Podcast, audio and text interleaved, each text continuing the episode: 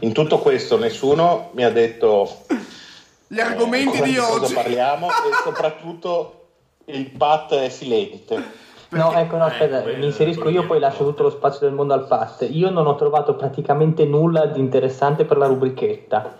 Io speravo che lo Stargame fosse un trionfo di Ma negritudine, no, invece beh, scusa, ma è, è- è, mm, D'Angelo è- Russell, vuoi dire? no, Westbrook vestito come Enrico Sacchi?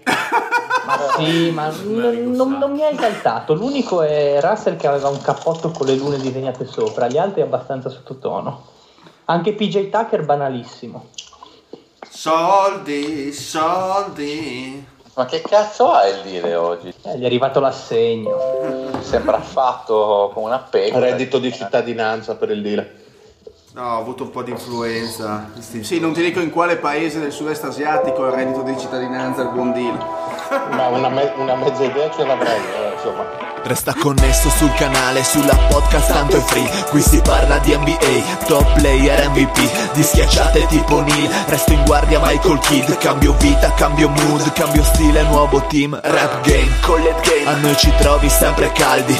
No fake, homies Nella storia Barclay sono in guerra con i Warrior Proprio come Stephen Curry, gioco a fianco LeBron James Top 10 come Kyrie, one shot Hall of Fame, Northside, tipo i Thunder. Playmaker, sto davanti. Come Tony Parker. Ho una media come Garnett, come Boston, come i Lakers. Io sto dentro nel mio posto, sold out come i Blazer Noi campioni di ignoranza, qua si beve, siamo al nord. Quando schiacci sfondo il vetro ti ricordi Michael? Mi cade Omi sulla podcast, lascia stare poi la Fox online Già sai dei campioni dei playoff. Questo è basketball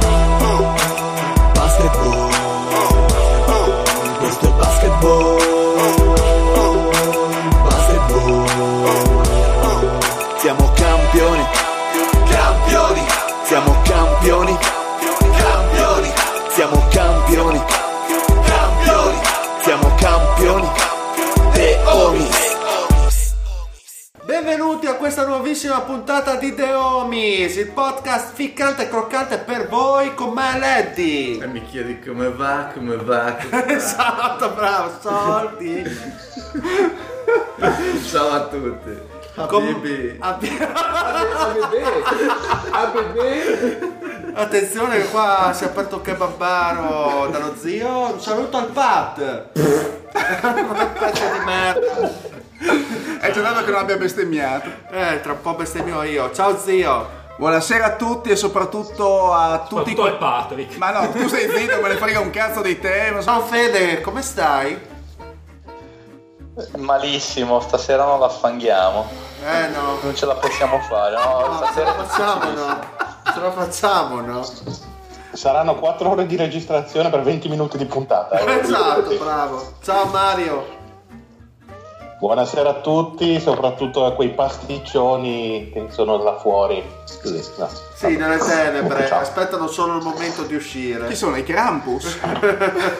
Un Krampus mi sta venendo a me, alle palle però. Ciao Lorenzo! Buonasera a tutti e soprattutto pom pom pom! Per chi non mi vedesse ho le pistole incrociate alla Piontek. Alla Beyoncé. E cosa- Allora Beyoncé, Lorenzo, insomma avete fatto un'ospitata nel podcast del Vivaldi di Sì, eh, basketballnba.com veniamo, ven- Veniamo. Ah, veniamo.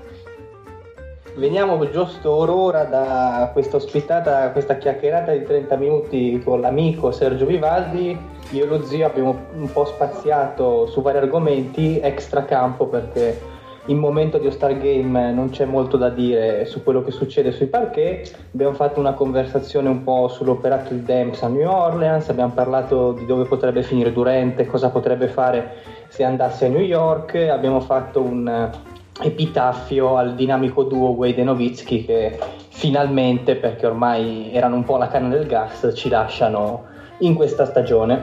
Pensavo che l'epitaffio l'avessi fatto tu sulle tue mani parlando di Durante ai Knicks, ma mi sa No, che no, no, le mie mani sono qua, tutte belle, tranquille, per adesso sono al loro posto, poi vedremo cosa succede a giugno. Esatto, quindi ricordo i nostri link ficcanti per entrare nel gruppo Telegram, twitter.com slash thehomiesplate, facebook.com slash thehomiesplate Eh, ci trovate sulla piattaforma PlayTube USA. In descrizione trovate il link appunto per entrare nel gruppo Telegram. Se preferite utilizzare iTunes, eh, dateci eh, stelline e commenti che fanno sempre un grandissimo piacere. E poi naturalmente Spreaker e Spotify che Perfetto. sono anche quelle molto molto comode. Ci sono E tantissimi You- podcast YouTube, su Spreaker. YouTube. Ah beh sì, anche YouTube ah, lo, lo metto solo per completezza. E anche realtà- Instagram, abbiamo anche, Ah, anche- c'è, Instagram. c'è tutto, c'è tutto. Quindi Pat, abbiamo il get to know. Parliamo di competenze. Eh, sì, mi tolgo la giacca per questo è tosto. Il momento è solenne, ma scusami, ma è un Van Noten o è una comunissima giacca? È la giacca de Ma merda. devi, devi È tipo un Corneliani. Corneliano. Un corni Non so, fammi vedere che cazzo è sta merda. Boh, dice Corneliani. Ma l'hai preso dai cinesi o un negozio di alte firme? Eh, boh. Ah, boh, ok. Vai, vai col get to know, per l'amor di Dio. A quale fra questi capolavori della musica mondiale il Patrick è più legato? Quindi uno, a quello a cui sono più legato, se lo indovinerete prenderete due punti. Se invece beccherete il, diciamo così, secondo a cui sono più legato, zero. Se invece sbaglierete del tutto, quindi beccherete il terzo, c'è almeno uno. Io bevo solito. intanto, no? Posso? Beva, beva. Iniziamo, iniziamo con un grande pezzo. Il sospiro, vai. I feel so unsure as I take your hand and lead you to the dance floor. Ma che As cazzo di music canzone è? Something in your eyes. Carlos Whisper. The silver screen and chi è? glory. Sinatra? Say goodbyes. I'm never gonna dance again. Adesso la riconosci. Ma sembra, Chi- ma sembra Mondo Marcio che canta Ma Sinatra. no, No, è George Michael. George Michael. George Michael Fa che sta rivoltando la tomba anche dal vivo. Grazie Mario. Bravo, questo- Grazie Mario per aver tradotto i gorgheggi del nostro Patrick. La seconda. Perfetto, ok. Primo George Michael, il pezzo è... Era Careless Whisper. Ok, Ma la perfetto. canzone è potentissima. Vai. Ti sento carico. Un'interpretazione magnifica comunque. Eh, sì, non male. Cioè, è meglio della cover dei Sitter questa, eh, veramente. Baba Black Sheep, have you any wool? Yes sir, yes sir, three bags full. Ma, ma stai scherzando, dai. One for the master, one for the dame. Na na na na na. Cos'è? Ma queste qua sono le canzonette che Eh, si ti- parlano al flauto elementari, tipo. No, Baba Black Sheep. Ah, che cazzo di pezzo è? Ma è un pezzo per bambini. Bravo. Vedi che è preparato. Ma sembrava Tinkle Tinkle Little Star. Ma tu non sai niente di musica. Quindi è meglio procedere con un pezzo che tutti conoscono. Ok. lo zio, insomma. Quindi Occhio che tira c'è fuori qualcosa di indonesiano, quando fa thailandese. Di così. grande virilità. Attenzione che si sta preparando. E beh, dopo George Michael ci vuole. eh. E io sono...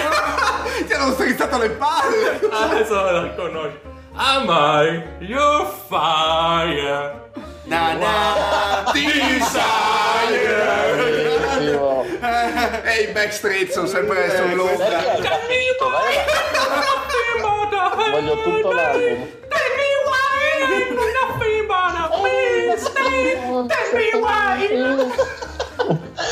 Che falsetto, ragazzi. Non abbiamo mai toccato un punto così basso in tutta la storia del podcast. Scusate, non chiamatemi più in causa che vado a fare un fotomontaggio con tutti gli omis al posto dei Backstreet Boys. Io devo Mai essere a ciao. J. Ci tengo, io devo essere a J. Comunque dire la il titolo della puntata I want to die again. Quindi sono tre i pezzi. Tre. Mi dispiace un po', però. Vai, molti altri. Avrei voluto fare tipo un'ora così. Esatto, di, di canzoni. Allora eh, rispondiamo adesso. Vai Eddie, qual è la canzone? Ma secondo me Careless Whisper, l'interpretazione è magnifica, la Sinatra. un po'. Esatto, vai. Beh, zio. non posso non dire i Backstreet Boys. Perfetto, Fede. Io dico, io sono legatissimo a quella canzone dei Backstreet Boys e quindi non posso che dire Backstreet Boys. Mario. Dio, mi sembra così scontato sta, sta canzone del Backstreet Boys. E quindi dico a sorpresa quel- quell'obrobrio di mezzo che ha fatto la, can- seconda. la canzone per così, bambini. Baba Black. Per fare il diverso. Babadook. Lorenzo?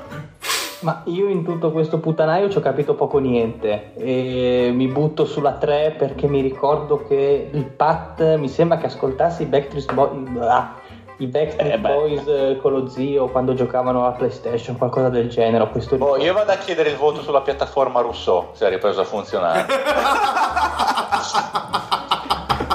Bella questa. Io dico George Michael. Quindi, bene, possiamo andare avanti Con con, delle cose pseudo serie. Sì, torniamo al basket, quindi andiamo con la Monster Madness. Ricordo agli ascoltatori che dovrebbe essere un podcast di basket. Ragazzi, dai, eh, and- andiamo alla Monster Madness, andiamo dritti al succo, andiamo direttamente dai Pelicans, dato che sono successe un sacco di cose notevoli, ne avete parlato sicuramente anche con il Vivaldi, ma riprendiamo anche noi il discorso.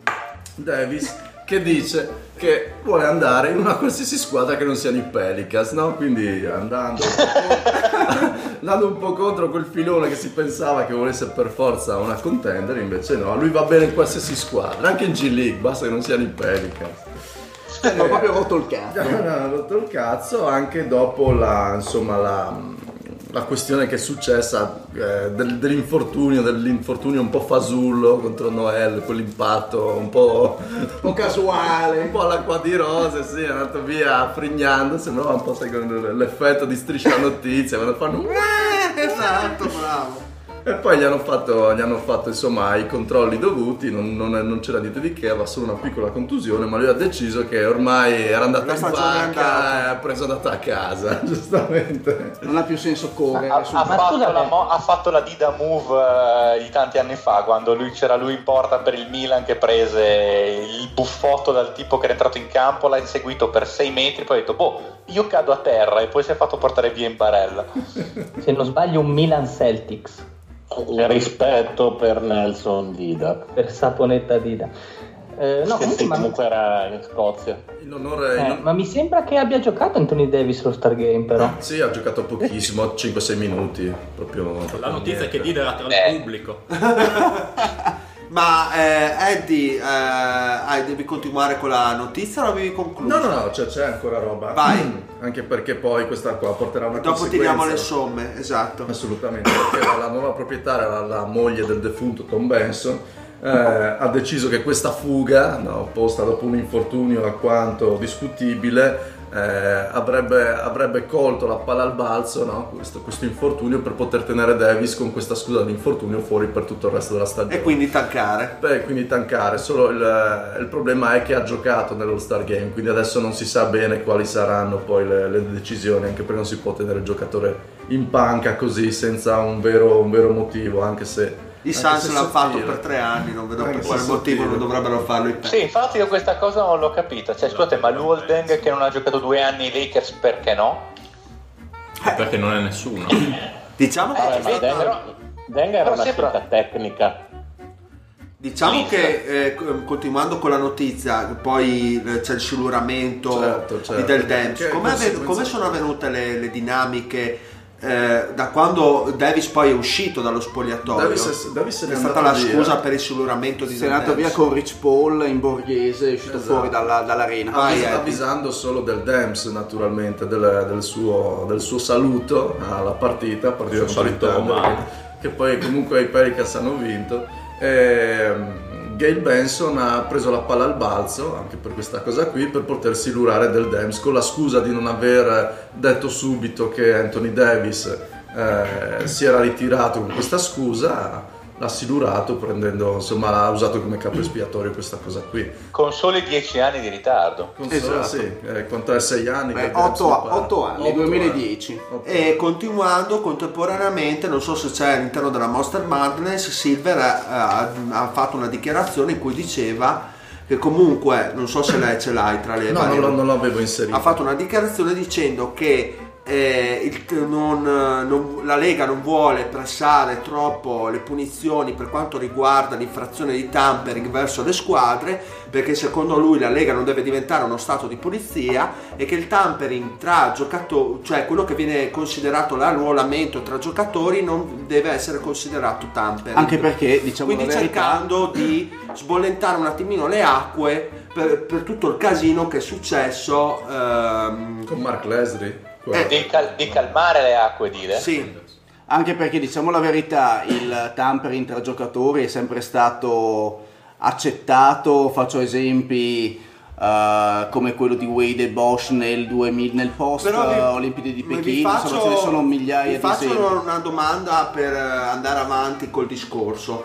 Allora, ehm, un giocatore può ovviamente arruolare un altro giocatore, comunque diciamo A volare no, ma contattarlo sì. contattarlo per dire vieni a giocare Vabbè, assieme a noi. contattarlo vuol dire arruolarlo, Anche eh, sì, è la stessa cosa. L'hanno- Reclutarlo, chiamiamolo livelli. come vogliamo. Esatto, l'hanno quello. fatto comunque ehm, Parsons l'ha fatto tante volte eh, quando giocava a Dallas, no? Sì, nei confronti ricordo de- de- de- No, l'ha, fa- no, no, l'ha fatto anche a Houston e e Dwight Howard è venuto Anche anche, per quello a. Houston, perché l'ha reclutato. Houston è saltato tutti.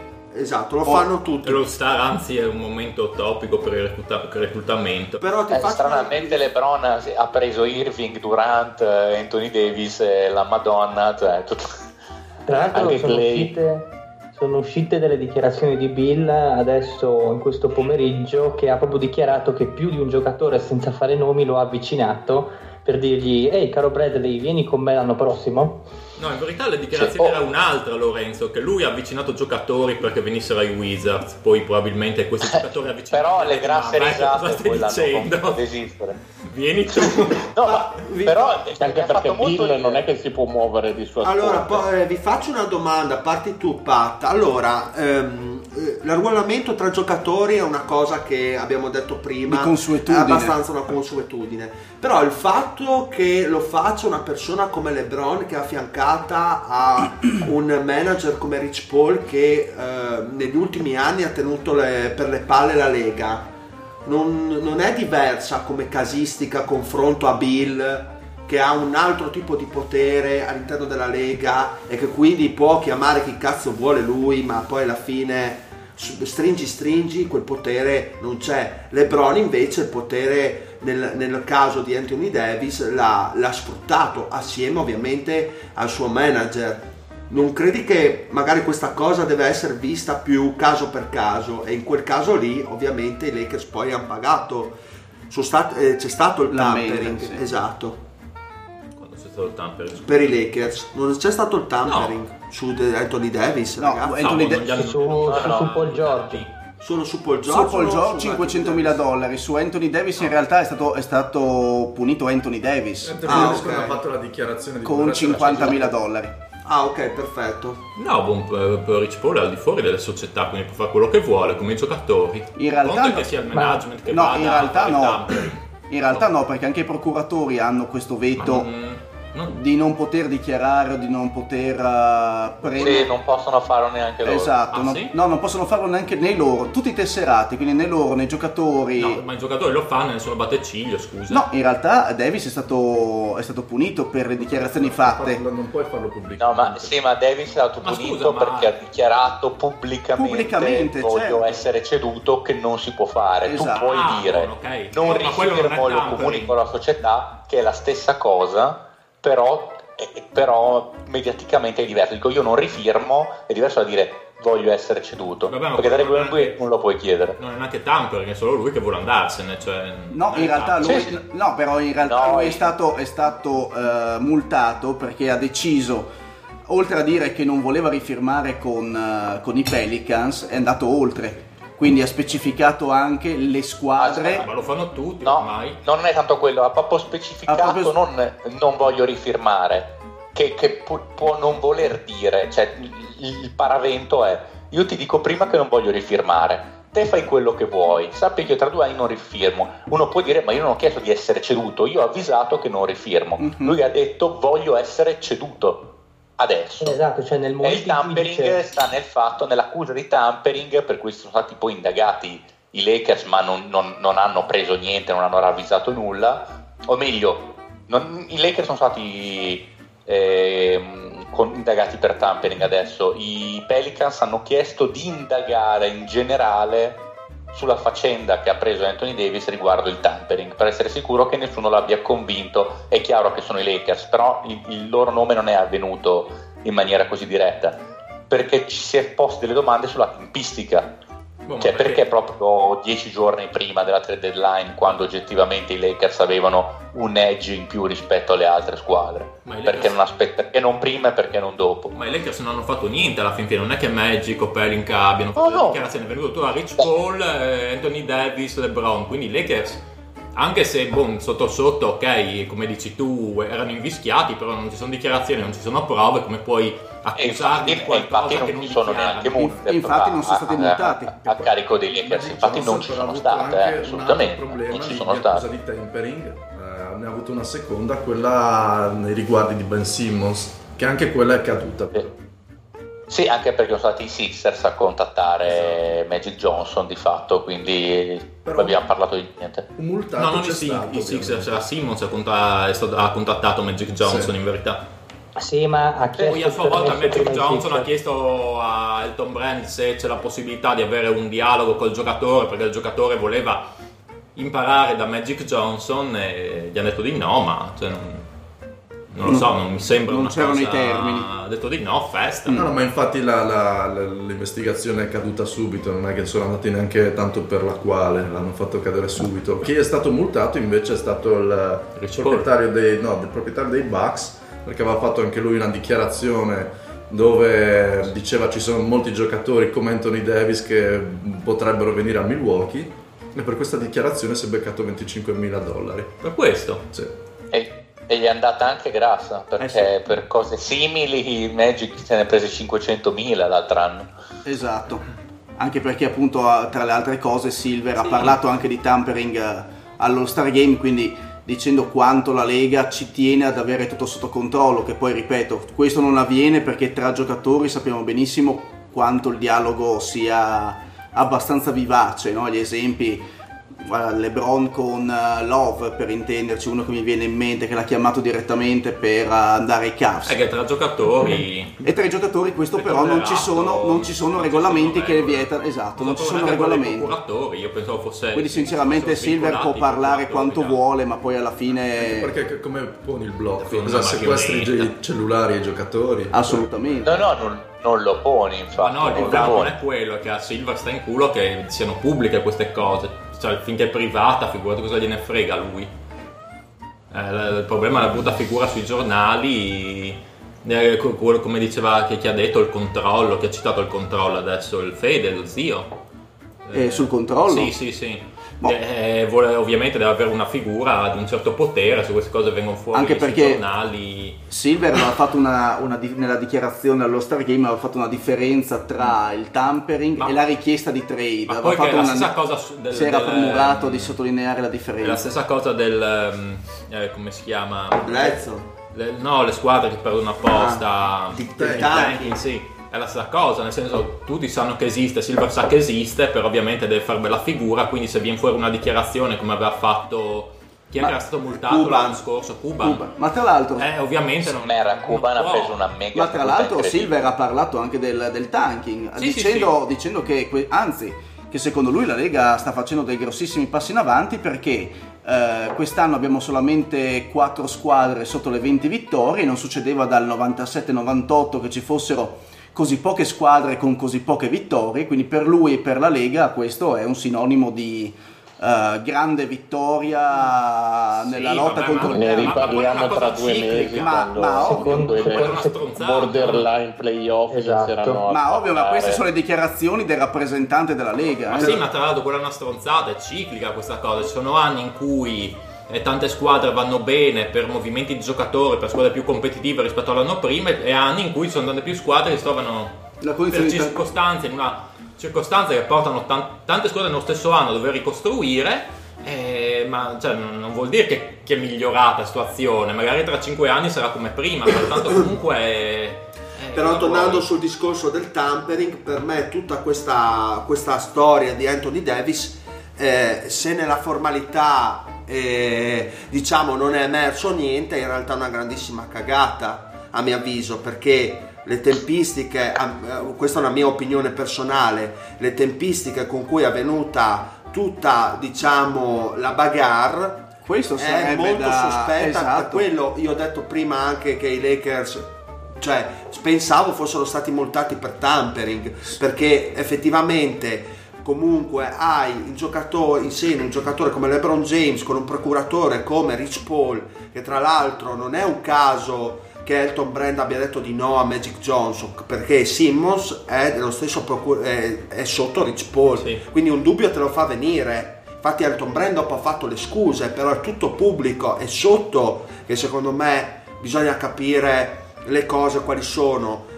Dio, non bisogna essere per forza di cose cospirazionisti al massimi vertici, però parliamoci chia- chiaro, secondo me la cosa, LeBron James ha detto a, a Davis, senti vieni a giocare con me, tanto i Lakers hanno la possibilità per farlo, Rich Paul ci ha messo ovviamente la mano perché è sotto, ha sotto contratto entrambi i giocatori e dopo i Lakers l'offerta l'hanno fatto, ma allora il tampering è stato fatto sì o no? È la quello cosa più punto. interessante, più che analizzare il tampering, è quello che sta succedendo tra i procuratori che hanno grande potere. Tanti stanno sempre prendendo più potere. Pelling, che adesso è GM ai Lakers da, da essere stato procuratore, Rich Paul ha iniziato Raiola con pochi clienti e poi è diventato, sì, esatto, come dici tu. E stanno prendendo sempre più potere i procuratori. Poi, ovviamente, i procuratori fanno il loro interesse, cioè portare soldi a se stessi tramite contratti, tramite situazioni non solo di contratti dei giocatori, ma di portare i loro giocatori in mercati grandi dove possono prendere altri contratti sopra il contratto della Lega e quindi guadagnarci sopra quel loro, non so quando possono fare 10%, diciamo, adesso non lo so. E il fatto che magari questi procuratori iniziano a prendere sempre più potere può portare a una situazione un po'. Po', sai, un- oscura. Un Quello attimo- che fa sorridere poi sono, sono le incongruenze che poi si, si ravvisano nelle dichiarazioni pubbliche perché abbiamo eh, all'All Star Game lo stesso Davis che si vede che è in un attimo di confusione mentale probabilmente anche dovuto alle dichiarazioni di Rich Paul perché eh, con Rich Paul tre settimane fa all'inizio delle- della possibilità di scambio dichiarava alcune cose come eh, le squadre a cui era interessato andare, in questo caso solamente i Lakers praticamente, e eh, assolutamente no Boston.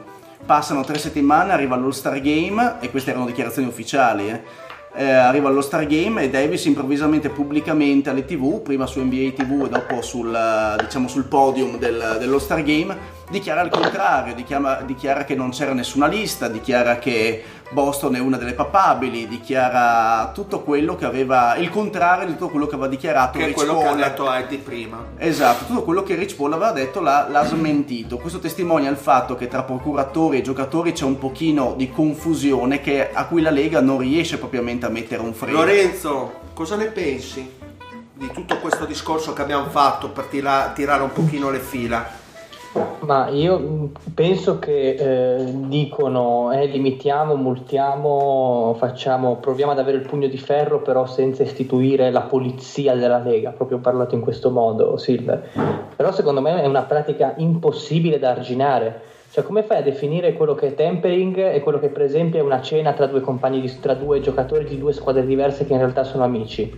Per me è abbastanza delicata come cosa, cioè non, non ha senso.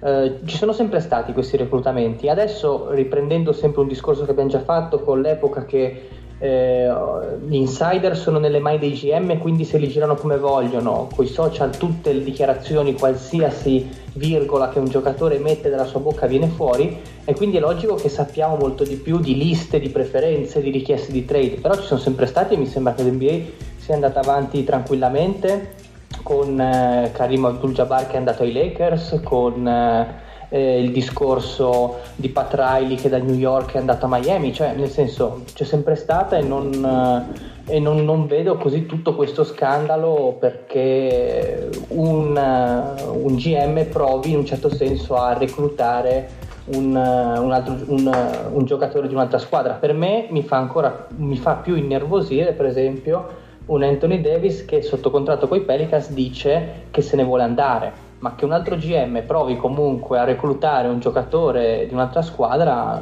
non, non mi fa né caldo né freddo onestamente. Ma diciamo che alla Lega fa, fa anche un po' gioco sta cosa, nel senso che eh, porta sempre notizie, le notizie portano soldi. E mh, questa notizia. Quello è verissimo, quello è verissimo.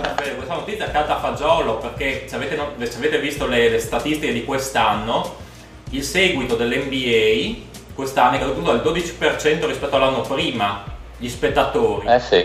E questo è un bel crollo, cioè il 12% per un'azienda Eh è, beh, tanto. è tantissimo. E queste- questa notizia, diciamo che ha- se poi andate a vedere i forum, è stato pieno internet, presumo anche da TV nazionali, negli stati, cioè non TV nazionali, le TV sportive, presumo siano state dense di questa notizia, che, il che fa gioco alla Lega, che, che ne dica Silver, che comunque deve portare soldi alla Lega alla fin fine e che lo faccia in un modo o nell'altro gli fa bene, poi deve mantenere la sua immagine di, di persona che deve dire no al tampering, questo a quell'altro. Mario? Ma anch'io sono d'accordo, diciamo, con la linea sia del Pat che di Lorenzo, cioè è una cosa che c'è sempre stata e che comunque con l'uso sempre più massiccio dei media, dei, comunque dei social, e le notizie di questo tipo verranno sempre fuori. Quindi secondo me la Lega diciamo che sta cercando di arginare una diga a mani nude, ecco, sostanzialmente. E non, eh, non penso che possa fare niente per fermare questo tipo di azioni, perché comunque girano talmente tanti soldi e tanti interessi intorno a questi giocatori, a questi contratti, che indubbiamente non possono. eh, anche dei piccoli dettagli fanno la differenza, insomma, sappiamo come è cambiata la storia dell'NBA con eh, per esempio il reclutamento a Miami di LeBron e Bosch da parte insomma di Wade e Pat Riley, quindi sono cose che poi cambiano l'NBA e quindi penso che difficilmente cambieranno queste situazioni. Per me il tampering c'è e c'è sempre stato e- ed è anche stupido nascondersi dietro un dito, ecco diciamo. Secondo Sono me- altre le cose secondo me che dovrebbero cambiare per migliorare la Lega, non certo giocatori che fanno apprezzamenti su altri giocatori o dei, dei procuratori che cercano di accalappiare le condizioni migliori per i loro assistiti o delle squadre che puntano ai migliori giocatori in circolazione. Però sono quasi certo che tutte queste voci, tutte queste eh, posizioni della Lega, secondo me avranno delle ripercussioni nel 2023 quando si ridiscuterà il contratto collettivo, perché si ra- secondo me eh, sono, mh, tutte delle, sono condizioni che porteranno a a una ridiscussione, eh, secondo me, notevole nel 2023. Secondo Eh, me... eh, Ma eh, i giocatori hanno sempre avuto alla fine il coltello dalla parte del manico e penso continueranno ad averlo in questi contesti, soprattutto anche a livello di negoziazione. Anche perché co- come li limiti? Cioè metti delle barriere intorno ai giocatori, gli impedisci di vedersi no, no, non a livello, no, non a livello di ehm, confronto tra giocatori, quanto a livello di possibilità di dichiarazioni pubbliche, quanto a livello di eh, proprio di potere stesso dei giocatori a livello contrattuale, nel senso che Anthony Davis ha ancora un anno e mezzo con i Pelicans e si permette di dire e fare quello che vuole, eh, come l'uscita dal campo durante la partita. Eh, quindi sinceramente penso da questo punto di vista, ovviamente le conversazioni tra giocatori non possono essere impedite, però che vengano messe delle limitazioni per quanto riguarda il rispetto dei contratti, questo penso che verrà discusso. Perché poi le situazioni alla Leonard, alla Anthony Davis, eh, che poi mettono in discussione altri principi come quello del super massimo, verranno secondo me tutti ridiscussi nel 2023. Questa secondo me è la mia sensazione. Tra l'altro un successo i super massi. Eh, eh. una figata pazzesca. No, eh, il fatto è che sono d'accordo. Beh, va- vallo a dire a John Wall, insomma, che non è un successo. No, in termini, cioè ci sono diverse casistiche ovviamente, però da Wall a Leonard a... Ah, anche Hayward. che- Anche Hayward, esatto, cioè sono tutti fallimenti in maniera diversa dello stesso sistema. Bene. Prossima. Sì, Ma dai, chiudiamo quindi la notizia che ma- manca un pezzettino e praticamente al sostituire del Dems non l'avevamo detto Ah, è Ferri. stato preso Ferri come GM ad interim eh, quindi in realtà i Pelicans stanno- stanno ancora cercando un GM che possa mettere a posto tutto il casotto che è questa squadra però nel frattempo insomma hanno preso Danny Ferri senza grosso impegno quindi sicuramente porterà la squadra fino alla fine di questa stagione quindi si dovrà gestire la, la trade di Davis fondamentalmente quindi la più Se non lo sostituiscono prima. se non, se non riescono a trovarlo prima anche perché poi tra una tra le notizie, non so se la volevi dire adesso, che i Pelicans comunque hanno detto che vogliono cercare un GM ad alto profilo. Sì, sì, no, eh, sì, sì, vogliono, stanno cercando di trovare un GM veramente con le palle, ma Anche lì è un bel casino da gestire adesso come adesso Anche- la cosa. Anche perché ormai la, la trade con i Lakers è stata rifiutata, che avevano messo sul piatto anche il culo, e adesso trovare, trovare qualcosa che sia meglio o uguale a quello, insomma, è, un bel- è una bella faticaccia per il GM che dovrà venire a seguire. Bene, boh. se volete andiamo avanti, se non volete dire altro. No, più che altro è una domanda, quanto ha pesato del licenziamento di Del Dempsey il fatto di questa trade che non è andato in porto secondo voi? Oserei dire tutto. Tanto, tutto, sì. Mm, Ah, Oh, Dempsey è riuscito a, a rovinargli due trade, o meglio, una ci ha provato tantissimo, che è stato ai tempi di Chris Paul che stava cercando di mettere su una baldraccata pazzesca. E gli è dovuto, per fortuna i tempi Pelicans erano, anzi gli, gli allora al tempo Hornets ancora, Eh, erano commissariati e ci ha, dovuto, ci ha dovuto pensare la Lega a tirar fuori una signora trade che tra l'altro per carità botta di culo ma da quella trade arrivò proprio la prima scelta di Anthony Davis eh, dai, dai Clippers. Cioè, al tempo loro volevano tradare volevano prendersi Scola, Dragic, Odom, Kevin Martin, quella gente lì, cioè fare una squadra assolutamente X da 40 vittorie, con tra l'altro diversi contratti anche pluriennali.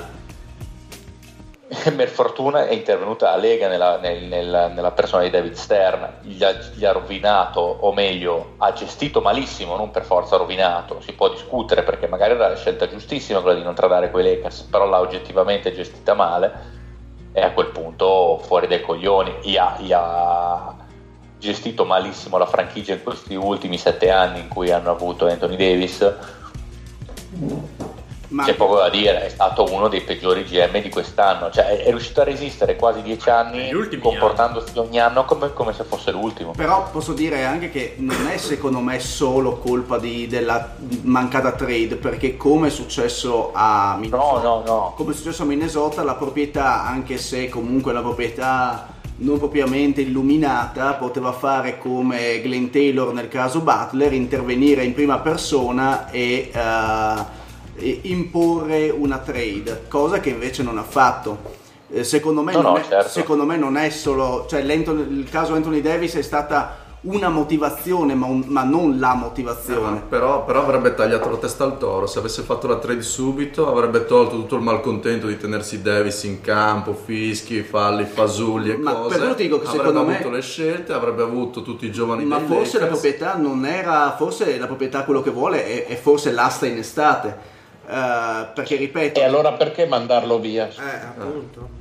Ma eh, Cioè, eh, perché eh, no, no, ma infatti la una forte, ma non è che magari è il contrario, che incongruenza, perché sono d'accordo, cioè, avrebbero potuto benissimo scavalcarlo se avesse se gli fosse interessata realmente in quel momento appunto l'offerta quello, quello sto dicendo. Però, vis- Sì. esatto, ma io sono d'accordo, c'è un'enorme incongruenza in tutto questo. Esa- secondo me. Ma, sì- ma secondo me non è che può essere che Dems voleva la trade Ma no, è e, la socie- e la società invece non la voleva. È Dems che ha detto di no alla trade. È stato Dems a- No, eh, è- Dems non ha neanche risposto a quanto Eh. pare. È solo No, che è stata probabilmente la motivazione, la scusa per, eh, per- per cacciarlo dopo otto anni di trade Eh, che sia una scusa già ci credo Esatto. di più, esatto. Quello, diciamo quello sono che- d'accordo. ma Cioè, diciamo secondo me che- Dio Bono non si è riuscito a fare una squadra decente attorno a Davis in, in otto Cioè, anni. Hai avuto Davis per, eh, dal 2012, quindi per sei anni, sei andato due sole volte ai playoff con uno dei giocatori più determinanti della Lega. È che Dems aveva, ad un certo punto aveva anche messo su una. aveva fatto anche delle trade interessanti, nel senso aveva preso Holiday, aveva preso sì. Tariq Evans, aveva Gordon, Sì, ma- aveva Anderson. ma come hai fatto- Sono tutti sfortunati a un certo punto e lui è craccato di testa, è andato fuori, ha iniziato a firmare gentaccia Sì, di me. allora ti do ragione che ad esempio Eh, lì Larry, Larry Gordon tutto. è esploso in un'altra franchigia, Aminu è esploso in un'altra franchigia e ci sì, sta. sì. Però sinceramente tu hai preso Terry Evans quando avevi Brook Lopez in squadra, cioè è per poi andarti a prendere a Zeke l'anno dopo. Cioè, eh, ha- hai fatto proprio delle scelte di malgestione. Ah, quelle scelte Con- lì, no, ho la- iniziato con Ollies, con- Ma non era male perché ha Io iniziato a dei non giovani. mi sento che di però, criticarla troppo. no, Beh, il- insomma, il problema è che ci sono tutti insomma. infortunati o che sono sta- andati in altre squadre, mh, anche ben per loro. No, al- al- Ma il problema la- non è stato La, me viene questione, dopo il la questione è una, la questione è Gli ha una. dato troppi ha soldi e sempre troppi anni. vissuto, a parte che all'alcuna di troppi soldi, ma al di là di quello, non ha mai fatto il discorso che invece altri nella stessa situazione avrebbero fatto e hanno fatto, è io ho Anthony Davis sotto contratto per 4 anni, per dire, quando l'hanno rifermato. Ho una squadra che non compete, ma buttare al cesso una stagione e prendermi una scelta top 5, anziché riempire di soldi Tyreek Evans un anno, Solomolino l'altro. Cioè, l- l- avere la- una visione annuale quando il tuo giocatore franchigia ha 4 anni, 3 anni di contratto è una cavolata immensa. O puoi- lo puoi fare Ti quando interrompo subito, Fede, State. scusa Eh. un attimo, però bisogna anche vedere quanto la franchigia era disposta a fare anche un'annata o due di merda per avere una Ah, le ha fatte lo stesso? Le ha fatte lo stesso. Le ha fatte lo stesso, Ho capito, le, ha fatte, lo stesso, e nessuno gli ha però detto niente. cioè va bene, le ha fatte lo stesso col senno di poi, però ha cercato lui di io non sono mai stato un strenuo difensore di Del Demps, soprattutto nella prima parte, quella in cui ha firmato Tyreek Evans, eccetera, con contratti che secondo me erano troppo esosi per troppi anni. E lì ha fatto, o a Zeke stesso, lì ha fatto dei grandissimi errori. Però può essere anche che la proprietà gli abbia detto Demps, io, noi abbiamo Davis, qua bisogna quagliare con la franchigia perché a, a- a New Orleans non, va- non viene nessuno, dobbiamo avere subito una squadra che perlomeno sia competitiva per arrivare allo spot dei playoff, perché sennò qua non si va avanti. E quello è il problema. Allora no. lì giochi Eh, no, no, sotto ci crede, pressione. ma io non credo perché io po- posso pensare, cioè Sarver che è un, eh, il più grande spilorcio dell'NBA è stato disposto ad aspettare un paio d'anni, Ma eh, anche posso- perché come sappiamo la franchigia dei Pelicans alla fine è, è gestita da, da- da gente Ma che è stato disposto ad aspettare tratta- degli li anni, Fede, è stato, è stato disposto ad aspettare degli anni perché a Phoenix non ci voleva venire a giocare nessuno. Sì, ho capito, Dile, però eh, scusa se ti vecchia. interrompo, ma è lo stesso esempio che portava il Fede, se non sbaglio, settimana scorsa, riferito a- in questo caso ai Pelicans, cioè quello dei Bucks. Hanno avuto, eh, hanno un Middleton che viene dalla G League, hanno un Brogdon che fino a due anni fa era un signor nessuno. E, e la stessa cosa poteva fare benissimo i Pelicans se avessero avuto una dirigenza più competente e illuminata probabilmente. Perché Antetokounmpo due anni fa non garantiva i Bucks nelle prime posizioni dell'Est.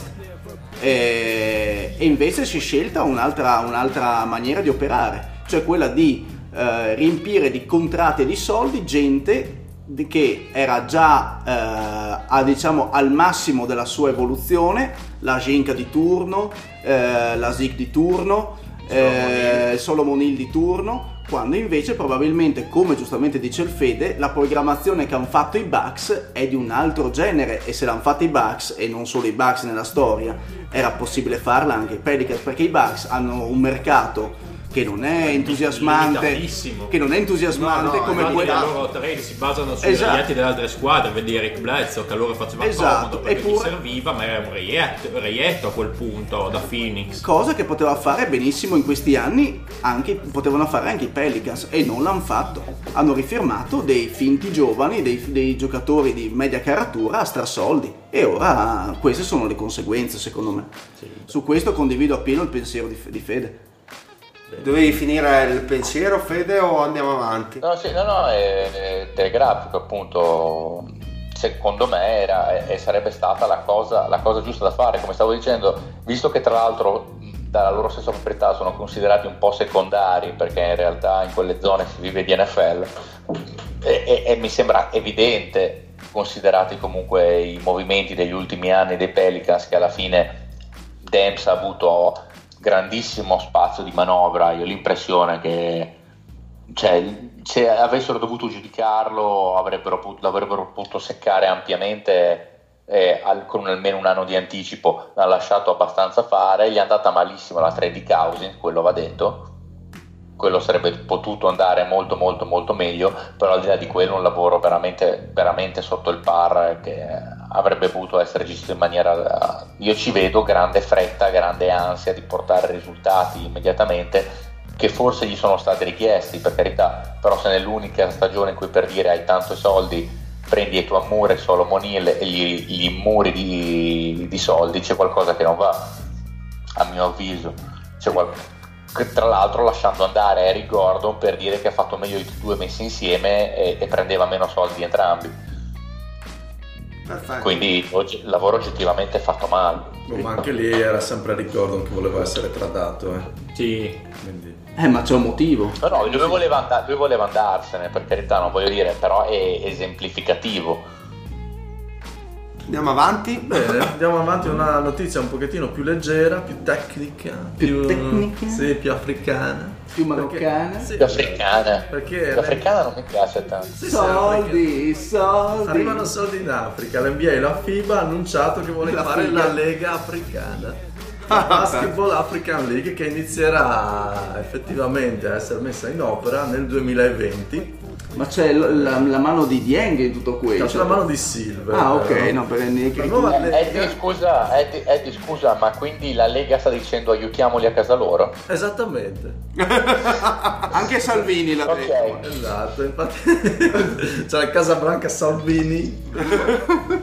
No, però c'è. Ma però quando Salvini ha chiesto di votare hanno detto io avrei votato ultimo. Comunque Aspetta, mi sta venendo in mente un giochino così a caso. Proviamo a inventarci i nomi di qualche franchigia. Sì, boh, ci sono il Cairo Sharks, senz'altro. I Zanzibar Dragons.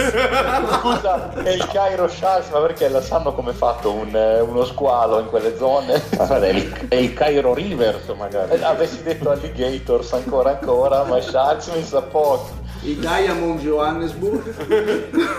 No, comunque c'è la regola che un solo stato non può avere più di due squadre. E i Ma il Senegal Sono e già i 60 Dakar. Slavers come li vedete? E c'è- inoltre si partirà solo con 12 squadre. I paesi più gettonati al momento sono l'Angola, l'Egitto, Nigeria, Senegal e Sudafrica. È bello che hanno un progetto di non avere più di due squadre per stato e ci sono solamente 12 squadre e 60 stati. Questo direi che è già un inizio Ma favorevolissimo sai per che la non Lega. ci sono soldi, soldi.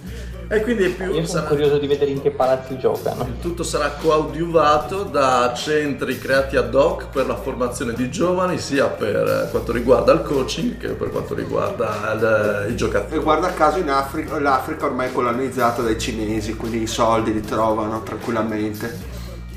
Guardano i centri degli scafisti, Sì. eh, i centri di basket. Beh, ci arriveranno giocatori Se di basket mossi- in Italia Se allora. si sono mossi adesso i soldi li hanno e i cinesi li costruiscono praticamente tutti i palazzetti. E poi insomma speriamo che, che con League Pass sia incluso anche la Lega Africana. Ma scusa, ma quando partirà partite- questa videona? Nel, Nel con la- 2020. con la stagione 2020-2021. Non vedo l'ora di seguirlo. La Lega certo. Chissà quanto costerà il League Pass. È più di quello americano, un 200 euro. Sono 12 squadre che si scontrano 90 volte. Ma è bello tipo quando la squadra del Sudafrica andrà fino in Egitto facendosi 6 ore di aereo. E il giorno dopo o- in Senegal. Esatto. Ma se sono in 12 Un back serve- to back. Possono giocare come al calcio solo la domenica, non devono fare ogni giorno partite. e poi vabbè, avranno gli aerei ancora Avranno, aerei. avranno 160 partite con il baseball. Non impazzire. Tanto sono il fisico. Poi Eddie? Bene, andiamo, adesso, adesso andiamo a vedere un po' di mostri, perché ci sono veramente un sacco di mostri in questa Monster. Primo, primo dei mostri è sempre Enes Kanter, che l'ho voluto piazzare così la Vecchio realtà cuore. Non è di rilievo, ma insomma firma con i Portland Trail Blazers dopo il taglio dei Knicks, che si è accordato per 70... eh, no, scusate. Si sposta sempre più lontano dalla Turchia lui. Sì, sì, beh, sicuramente. Eh, no, Comunque mi state che- dicendo che il mi mio non nemico giurato è andato nella squadra che più mi sta sulle palle in questo periodo. Grandioso.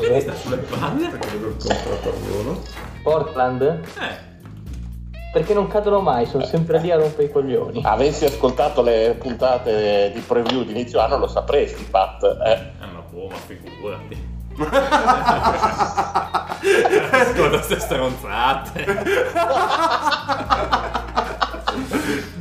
Non hai tempo da perdere, vero? Pa? L'unico risultato che guarderà sarà quello finale. Vedere in che posizione si piazzerà. ma il suo, la sua fine. Quindi gli hanno dato, scusate, avevo letto male, gli hanno dato semplicemente un contratto per terminare questa stagione. Ah, e poi diretto in Turchia. E poi dritto in Turchia. Dai, Credo che può essere, può essere interessante, insomma, come, come rincalzo di Nurkic. Eh beh certo, un centro che non sa difendere, direi che ci sta la grande apporto. Che sostituisce Nurkic che è quello che gli sta salvando la difesa per da due anni a questa parte. E, e, boh, e basta, era, era- era tutto qua. Era per scaldare Lorenzo, Era scaldare- esatto. Poi invece c'è un altro mostro, Harrell, che è stato multato durante la partita con i Timberwolves per, eh, perché durante dei tiri liberi era, era sotto canestro e ha mandato a fanculo uno del pubblico che ci stava litigando, insomma, cose già viste. Avrà avuto i suoi motivi. Ah vabbè sì, Harrell poi è tranquillissimo, basta guardarlo in faccia si capisce che sembra un ragazzo. Ma una... Secondo me sì. È un pacifista. Detto dopo quattro bicchieri di limoncello, direi Che ma è un pacifista come quelli di One Piece. esatto, come Orso Bartolomeo. Esatto. Che apre, apre la, bocco, la boccuccia e fa e i mega raggi di energia. Però il, il campione di questa, di questa settimana è Steve Kerr, che si è incazzato Uh, una madonna, sì, sembrava Kenshiro, Io cazzo. pensavo che gli venisse un colpo completico. Il flagrant è stato fischiato da Raymond Green, eh, no? un'infrazione contro Zach Collins, eh, gli è stato dato il flagrant e Steve Kerr è completamente impazzito, ha spaccato la, la lavagnetta per terra e gridava in faccia I all'arbitro. Golden State stavano perdendo e poi hanno perso quella partita, erano sotto. Persa, sì. E doveva intervenire Mike Cole a cartonarlo, Steve Kerr di nuovo. Peccato 25.000 dollari di multa, dopo questo avvenimento Draymond Green ha lodato l'allenatore per la sua reazione e ha detto di aver adorato quello che ha fatto, che è stata una cosa fantastica vederlo così incazzato e che, ha- e che questa cosa ha dato il ritmo per chiudere la partita come, come hanno fatto, che è stata una cosa fondamentale. Perdendola, sì. Cioè che hanno perso.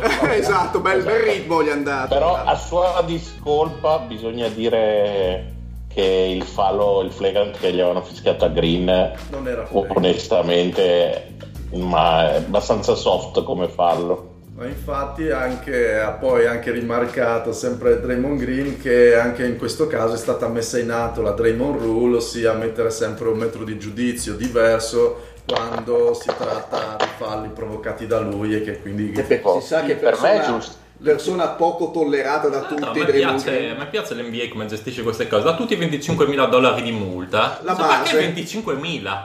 Cioè, mm, passa cosa? Ma se, non c'è un- uno scaglione. 5.000 tondi, tondi, come dice Alessandro Borghese. Tondi, tondi!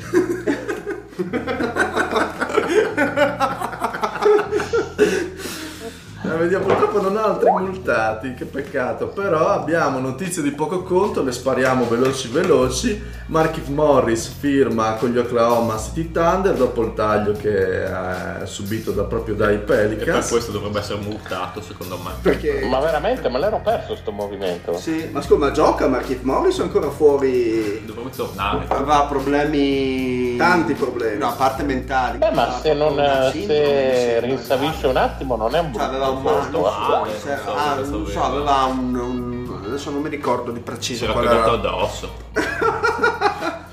Grande. Ah, il morbo di Cron. Il morbo di Cromagnon. grande aspettavo aspettavo ormai il leitmotiv Cioè, ormai le serviamo sul vassoio. Esatto. Le battute al fede. esatto Altra cosa, Bruno Caboclo firma, firmerà con i Grizzlies per un grandissimo stima per Bruno Ma ricordo ne parlavo prima con Lady eh, Bruno Caboclo. ma è 5 anni che è in Lega sta Bruno Caboclo. Guarda che non sa, fare, giocato niente, non sa fare niente. meno minuti di me al campetto, cioè Il problema E lui non ha mai, e lui non ha mai gridato ti distruggo zio. E tra l'altro l'ho visto in campo, cioè prende anche dei minuti a un livello veramente... sta prendendo 20 minuti con quei Grizzlies. Eh, perché- quest'anno, perché stanno tankando, esatto. Beh, ma i Grizzly sono pieno tanking. eh. per Cioè, quello nella ha firmato Caboclo Per poter tankare altri tre anni in tranquillità. esatto I Grizzly sono il top. Comunque scuola Pineiros è Bruno Caboclo, quindi rispetto. Tondi, tondi. Scuola Pinelli. Ma cos'è un cocktail? Ma cos'è? Non lo so, stavo guardando la sua pagina Wikipedia, vedo che ha giocato nei Pineiros, che è questa squadra di San Paolo. Famosissima, eh? Sì, scuola di Sapa però. Era scuola di Sapa. Che faceva? Il nome di un pestato. esatto. È un pestato. Capocco, pestato. Io lo pesterei. C'ha una, c'ha una faccia simpatica. Ah, yeah. Me lo vedo a caboclo così col copricapo sui Con un cappello di banane. Io, Esatto. Giusto per non essere razzistici. Ah, ma se lo mettono veramente il cappello di banana. Esatto. Anche nel campionato brasiliano il Caboclo, il Caboclo riusciva a segnare la bellezza di 8.10 punti a Ma come è partita. stato scelto? Cioè, uscire. Eh, no, ma le, non so che difese, le 19 difese brasiliane sono, sono eh, arcigne, sono tipo squadre di tutti Andrea Robertson, eh, di Cristi, questa gente qua. Ragazzi, il fallo da ultimo uomo in Brasile si fa con le pistole. Dico. E comunque, visto che ha visto il buon Caboclo già avere ben 20 minuti a partita, anche il buon Tabit dal Giappone ha deciso di farsi sentire e di richiedere sì, che qual- qualche squadra lo rifirmi. Perché vuole, vuole tornare anche lui. Penso a Memphis che voglia Perché tornare. sta subendo, Eh, stavo per dirti sta la subendo l'aggressione cosa. giapponese, che è super negro lì, e tutti lo schifano, gli sputano addosso come l'ultimo della freccia. Beh, una- hai detto una cosa vera. Eh sì, lo so, I giapponesi sono mega sì, sì, razzisti. sì, ma Eh, ho Però i giapponesi social. adorano gli occidentali, non i neri purtroppo. Eh no, quello è Eh, vero. insomma, non si i può. Non si giapponesi può sono il peggio. No, dai. Po- po- Poi andiamo avanti. Oddio. Il razzismo non manca mai. Siamo free razzismo noi. Sì, eh. abbiamo i braccialetti, quelli che andavano di moda Eh. anni fa, quello bianco e nero di gomma. Quelli di Gianni che vendeva lui. No, che Oh, ma quanto cazzo vorrà adesso un braccialetto venduto da Giannis quando vendeva i braccialetti, cazzo? Chi? Se lo vendi adesso? A te di un cumpo? Se riesci a dimostrare questo braccialetto me l'ha venduto. Giannis Antetokounmpo quando aveva 10 anni, cazzo fai milioni. Eh, fai milioni sì. Eh, ma come lo dimostri? Aveva tipo una firma di... sei fatto, sei fatto un selfie quando te la compri. Effetto All Star. Sì. Sì, stai così. Siamo, come- siamo anche noi All Star. oggi. Eh, All Star Mongoloids. Vai anche finisci. Però mi era venuta in mente una cosa che non c'entra un cazzo. Strano, perché siamo No, dentro il basket noi adesso. Quando il Fede ha parlato del fallo dell'ultimo uomo con le pistole, mi è venuto in mente che un mio amico, tra l'altro amico anche del Mario Brown, Andrea Cravagna, quando lavorava per la Lo conosco, lo lo conosci anche conosco, tu, sì, con Militone, sì, no? sì, esatto. Grande, grande il bravo. Da Malborghetto. Quando lavorava per la scuderia Ferrari, per la Formula 1, quando Mm. capitava in Brasile doveva andare a prendere il pilota di Formula 1 che era Barrichello, mi pare, quegli 7-8 anni fa più o Sì. meno. O, o- o Barrichello o Massa. Eh, ok, andava a prendere in Forse aeroporto. massa. Eh, quando c'era il semaforo rosso c'erano i classici ragazzini che ti puliscono il vetro, Sì, eccetera. Solo che lui non si poteva fermare perché i ragazzini venivano per pulirti il vetro, ma avevano la pistola dietro la schiena. Se tu ti fermavi ti rubavano la macchina. Quindi faceva tutti i semafori rossi. Perché c'era un barrichello che si cagava addosso.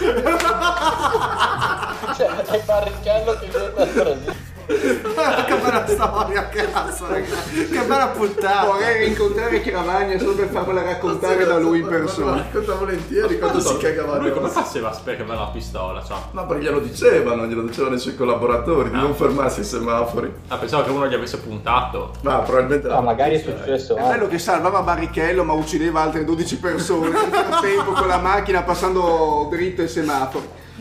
Bene, ultima notizia. Ultima notizia, Chris Bosch si ritira ufficialmente dopo anni Ah, non di si era ritirato. No, si- No. Si, si ritira questo marzo, ci sarà l'ufficialità dopo anni di, di problemi di salute, no? di problemi sanguigni, Coagulamenti. coagulamenti, che se si faceva una ferita era cagato.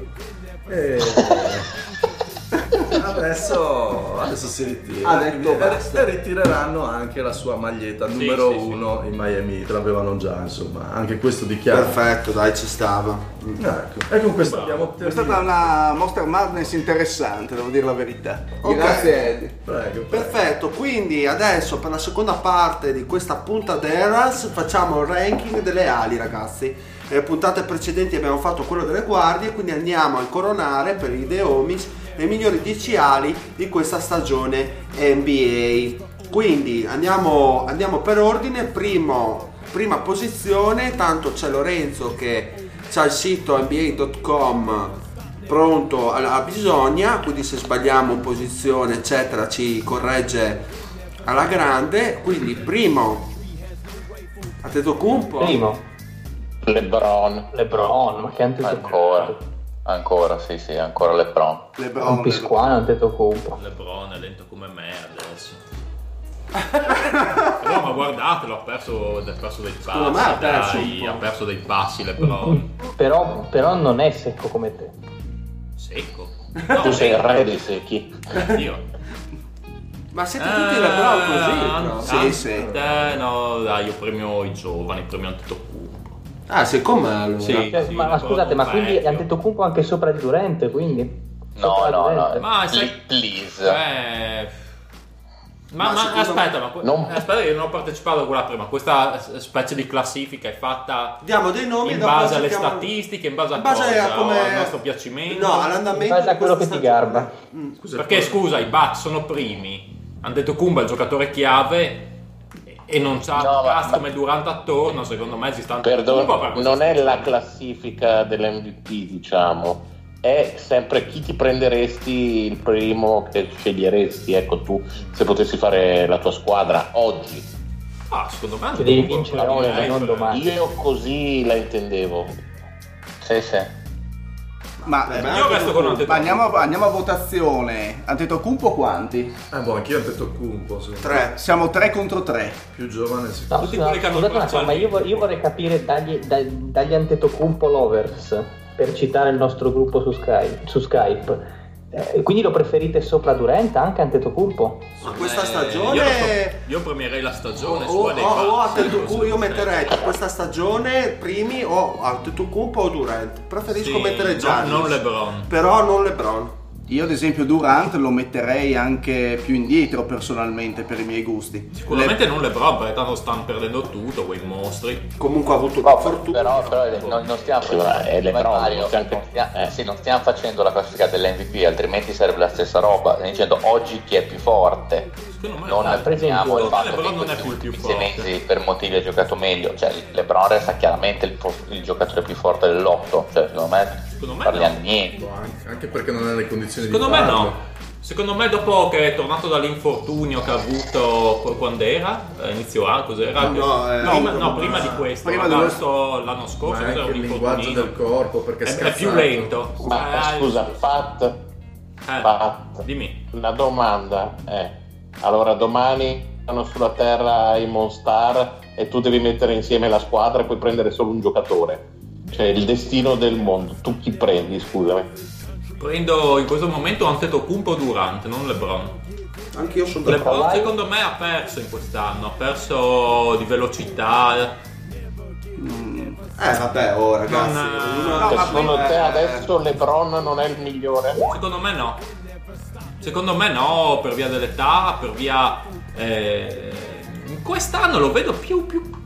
non so, un po' più meccanico, un po' più lento, non, non, non lo Secondo so. me non ha il passo delle Non, eh, c'è qualcosa per di, me non c'ha, non diverso. c'ha sbatto. Facciamo basta. così, andiamo a Cioè, votazione. Quanti dicono LeBron? In quanti siamo? Fede, Lorenzo, Mario, te zio 4 o Leddy anche No, no, LeBron. dico... Quindi LeBron andiamo avanti, direi. Ok, Ma, ma perfetto. sì, ma perché valuto la stagione in corso, anche Sì, insomma il appunto. linguaggio del corpo delle ultime partite si vede che è scazzato, però il rendimento è più basso ovviamente, che poi potenzialmente possa essere più Io, forte. no, le statistiche le fa LeBron quest'anno, però quando le guardi c'è qualcosa che boh, non... Boh, io se, do- se me. iniziare i playoff domani e dovessi scegliere il giocatore che mi traghetta dall'altra parte, un giocatore fantastico ma che ad oggi non ha ancora tiro, non lo posso mai prendere sopra LeBron, sinceramente. Ma Quello sì, se inizi i playoff domani, LeBron non c'hai i playoff. Voi avete detto di valutare la stagione ad oggi.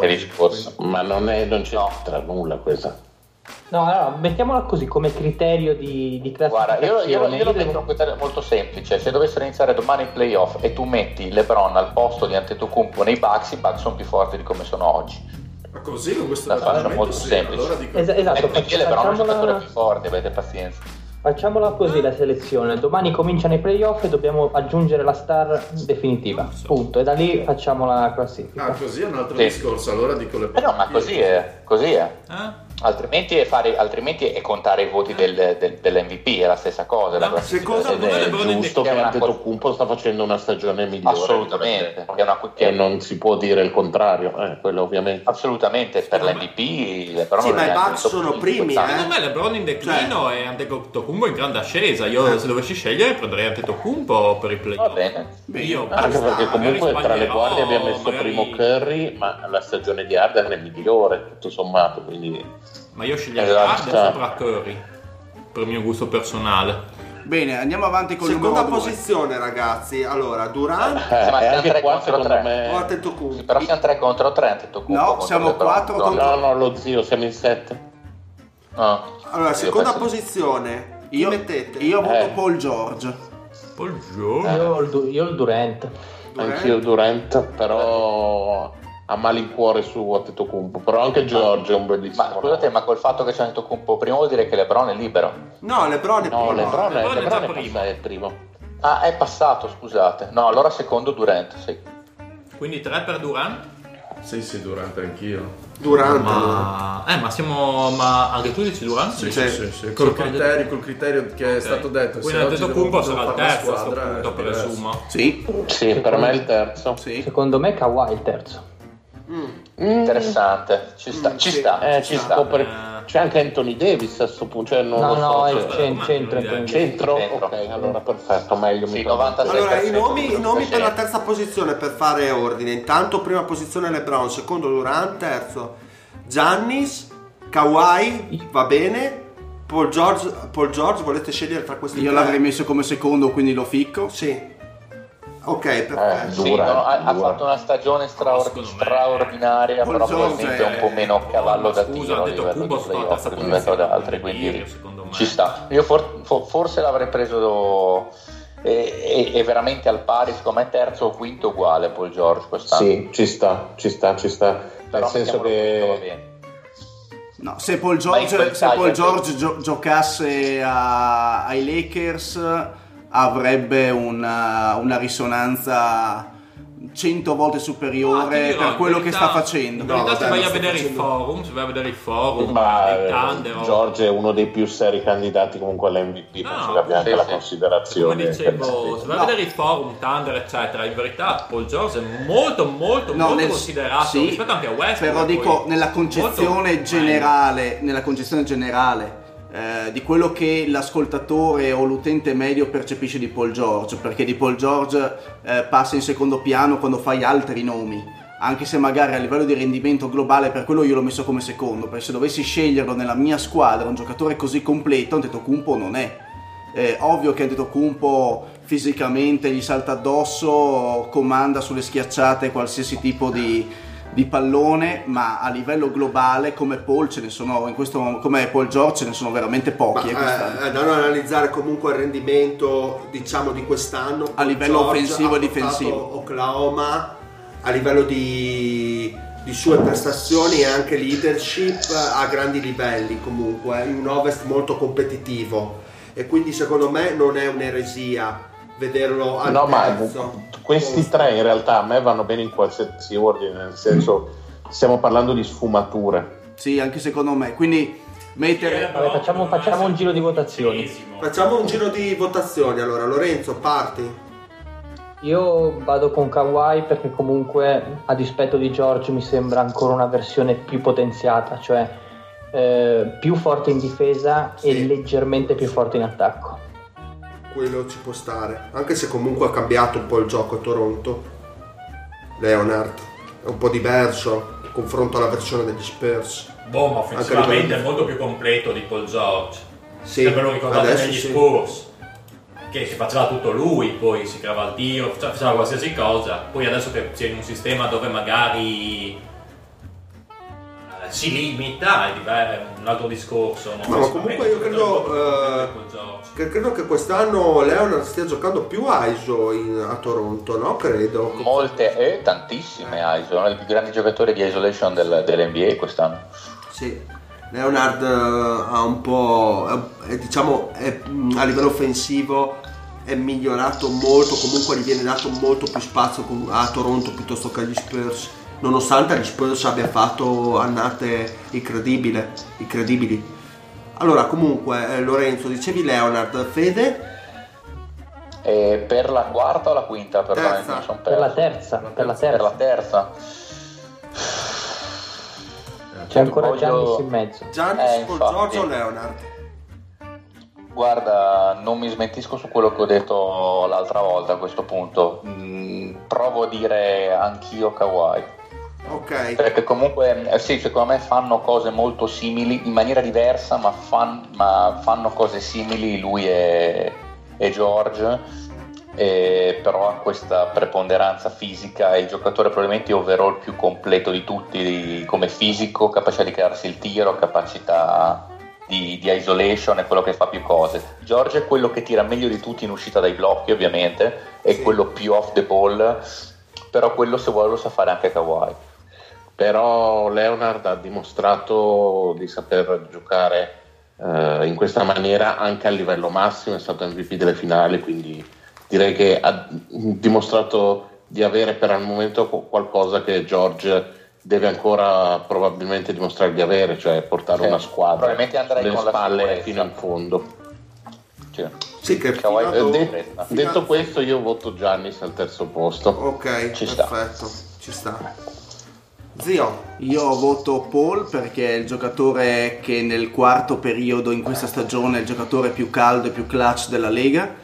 E se dovessi vincere una partita mi renderebbe tutta, tutti i quattro quarti ma nell'ultimo probabilmente avrei quel qualcosa in più che in questo momento nessuno riesce a darmi compresa la difesa quindi dico Paul Paul George eh, Eddie, Antetokounmpo che l'avevo insomma sbidonato prima. ok, adesso. Pat, Sì, sì, vai con eh, Giannis. ok, Giannis, 3 e... Tre per Giannis, due per Leonard, uno per George. Esattamente.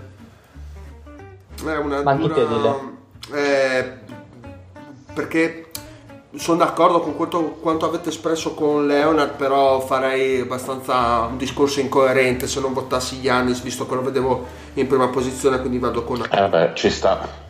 No, no, ci sta, ci sta. Allora, quarta posizione abbiamo comunque quelli che diciamo hanno perso contro Giannis, Leonard e George, quindi anche qua credo che... Leonard Harris. per me. Gary Harris. È lui. Joe Harris. Ah, eh sì, Joe non Gary Harris. Si può rivotare Brogdon.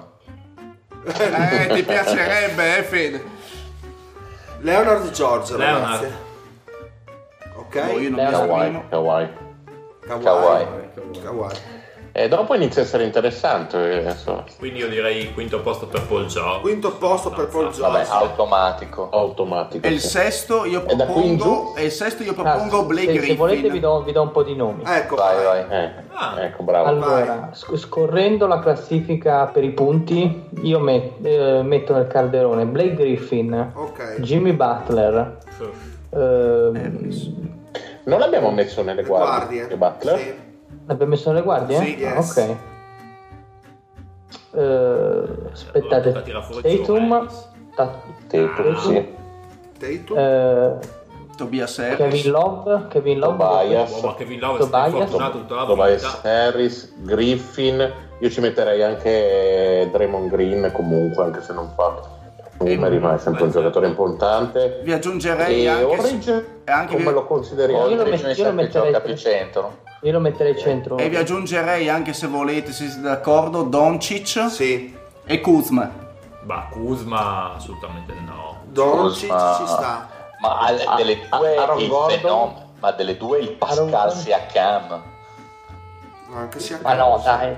com- Comunque, il Pascal è un fenomeno. sono cinque nomi, eh. Comunque, Teniamo 5. Allora, no, ragazzi, no. bisogna scegliere per la sesta posizione Blake, Tatum, Tobias Harris, Green e Doncic. Io, vo- io vedo solo un nome in questo momento. io Griffin. Ma zio, Io Wiggins adesso- niente zio, Riferito a? eh? Al sacco dell'umido. Ma vaffanculo. Eh, l'ho visto in lista Wiggins, No. ma l'ho saltato. No, no, salta, salta a Sì, pie no, sto pari, per piacere, salta. Comunque per il sesto dico anch'io Griffin. Due. Tatum per me. No, adesso Doncic. Griffin. No, cioè, l'abbiamo parlato prima, no? Come prima. Chi?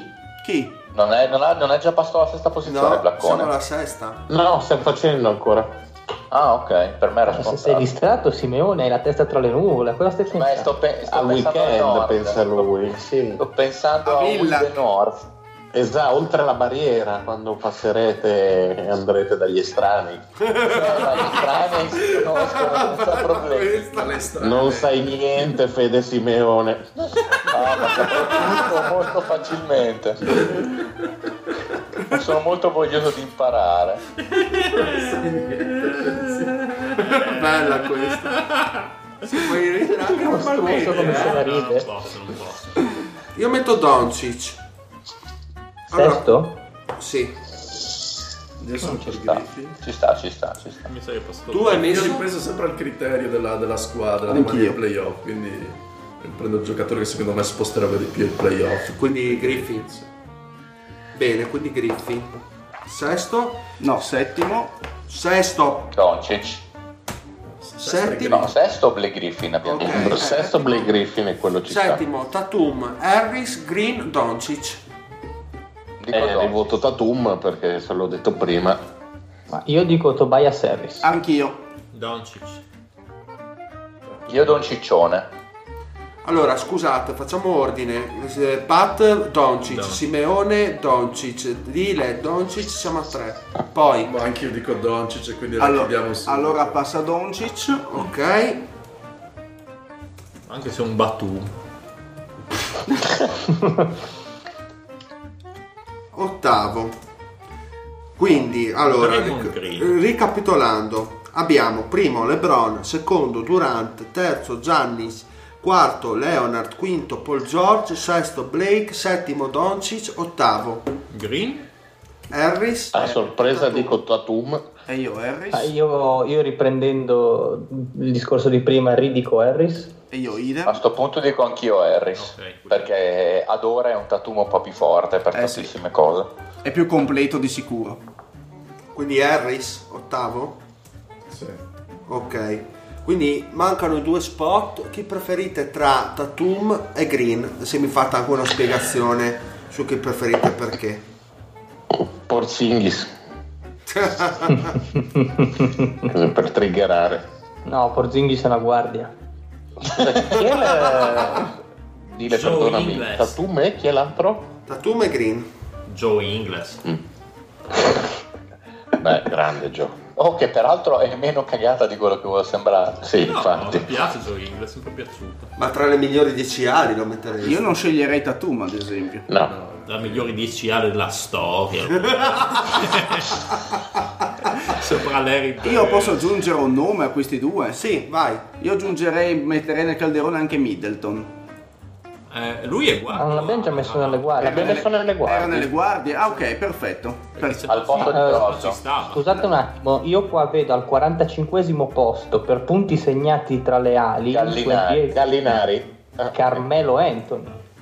Ma va. va- Interessante. ah, Mi hai convinto. Guarda, eh, Comunque io per il nonno dico Draymond. eh, ci Sopra- sta, sopra ci sta. No. Ma sì, Tatum è giovane.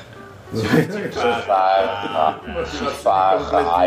Ma scusa, al primo posto hai detto vado con la gioventù, cioè nell'arco di nove scelte hai già cambiato tutta... Ma questo è il bello del pattern, l'imprevedibilità. Sì, il pat è quello che va a casa di due fighe insieme, non sa chi scoparsi delle due. E non se le scopa- scopa un maschio. e si confonde e si scopa il loro padre. Perché Green sopra Tattoo? Perché ti dà delle cose fondamentali per vincere. Tipo? Di stradi- stradifesa, sai che quando il gioco si fa duro, il duro comincia a giocare, ti dà del playmaking in spot di 4 fondamentale, abituato a gestire sia ai massimi livelli. Ma stai parlando di te sabato sera? Lo spot Ah di no, no, 4. quello so- parlo di me questo pomeriggio. Ma in che senso, scusa, io, stavo, io do, do del playmaking o della gran difesa? Hai, hai una gran difesa, sì, poi sei arcigno. Mi dicono. Arci- Una gran difesa Arcigno sono arcigno. So- diciamo che sono molto generoso. Sei un assist man. Dai, Sono tu- una- dai tutto per il successo finale. Mettiamo- mettiamola così, se dovessi fare un gioco dell'All Star Weekend io sarei lì a tirare Moneyball. Soldi, soldi.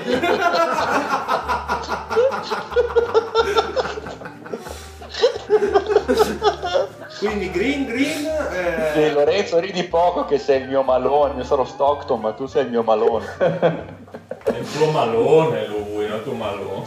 Lui sei il mio Roberto Malone. Bella questa citazione. Mario, Green o Tattoo? Sì. È, è- è da sette posizioni che cerco di votare Tatum, quindi... Adesso ci do... no, alla decima. Adesso- Basta. Sì, dai, va bene. Poi il suo nome somiglia a quello del gatto del Fede, quindi direi che... Ah, il Tatum. E poi il Tatum è anche un bravo attore, il Tatum. esatto. Beh, 21 Jump Street, filmone incredibile che consiglio all'Omi. Ah, così a spregio proprio. Zio? Mm, sempre pensando al giocatore che vorrei per una finale, direi Draymond Green che è molto più completo, non, non sarà una sentenza in attacco, però anche lì eh, se ti becca la, la partita in cui le piazza da tre è abbastanza infermabile, quindi Draymond Green. Eh, quindi passa Green. Assolutamente green. E ultimo Tatum, se non avete altri nomi ficcanti da buttare in mezzo. Ma io il mio voto a Wiggins sulla fiducia glielo do. Ma vai a cagare, fascista. Socia fascista e peso.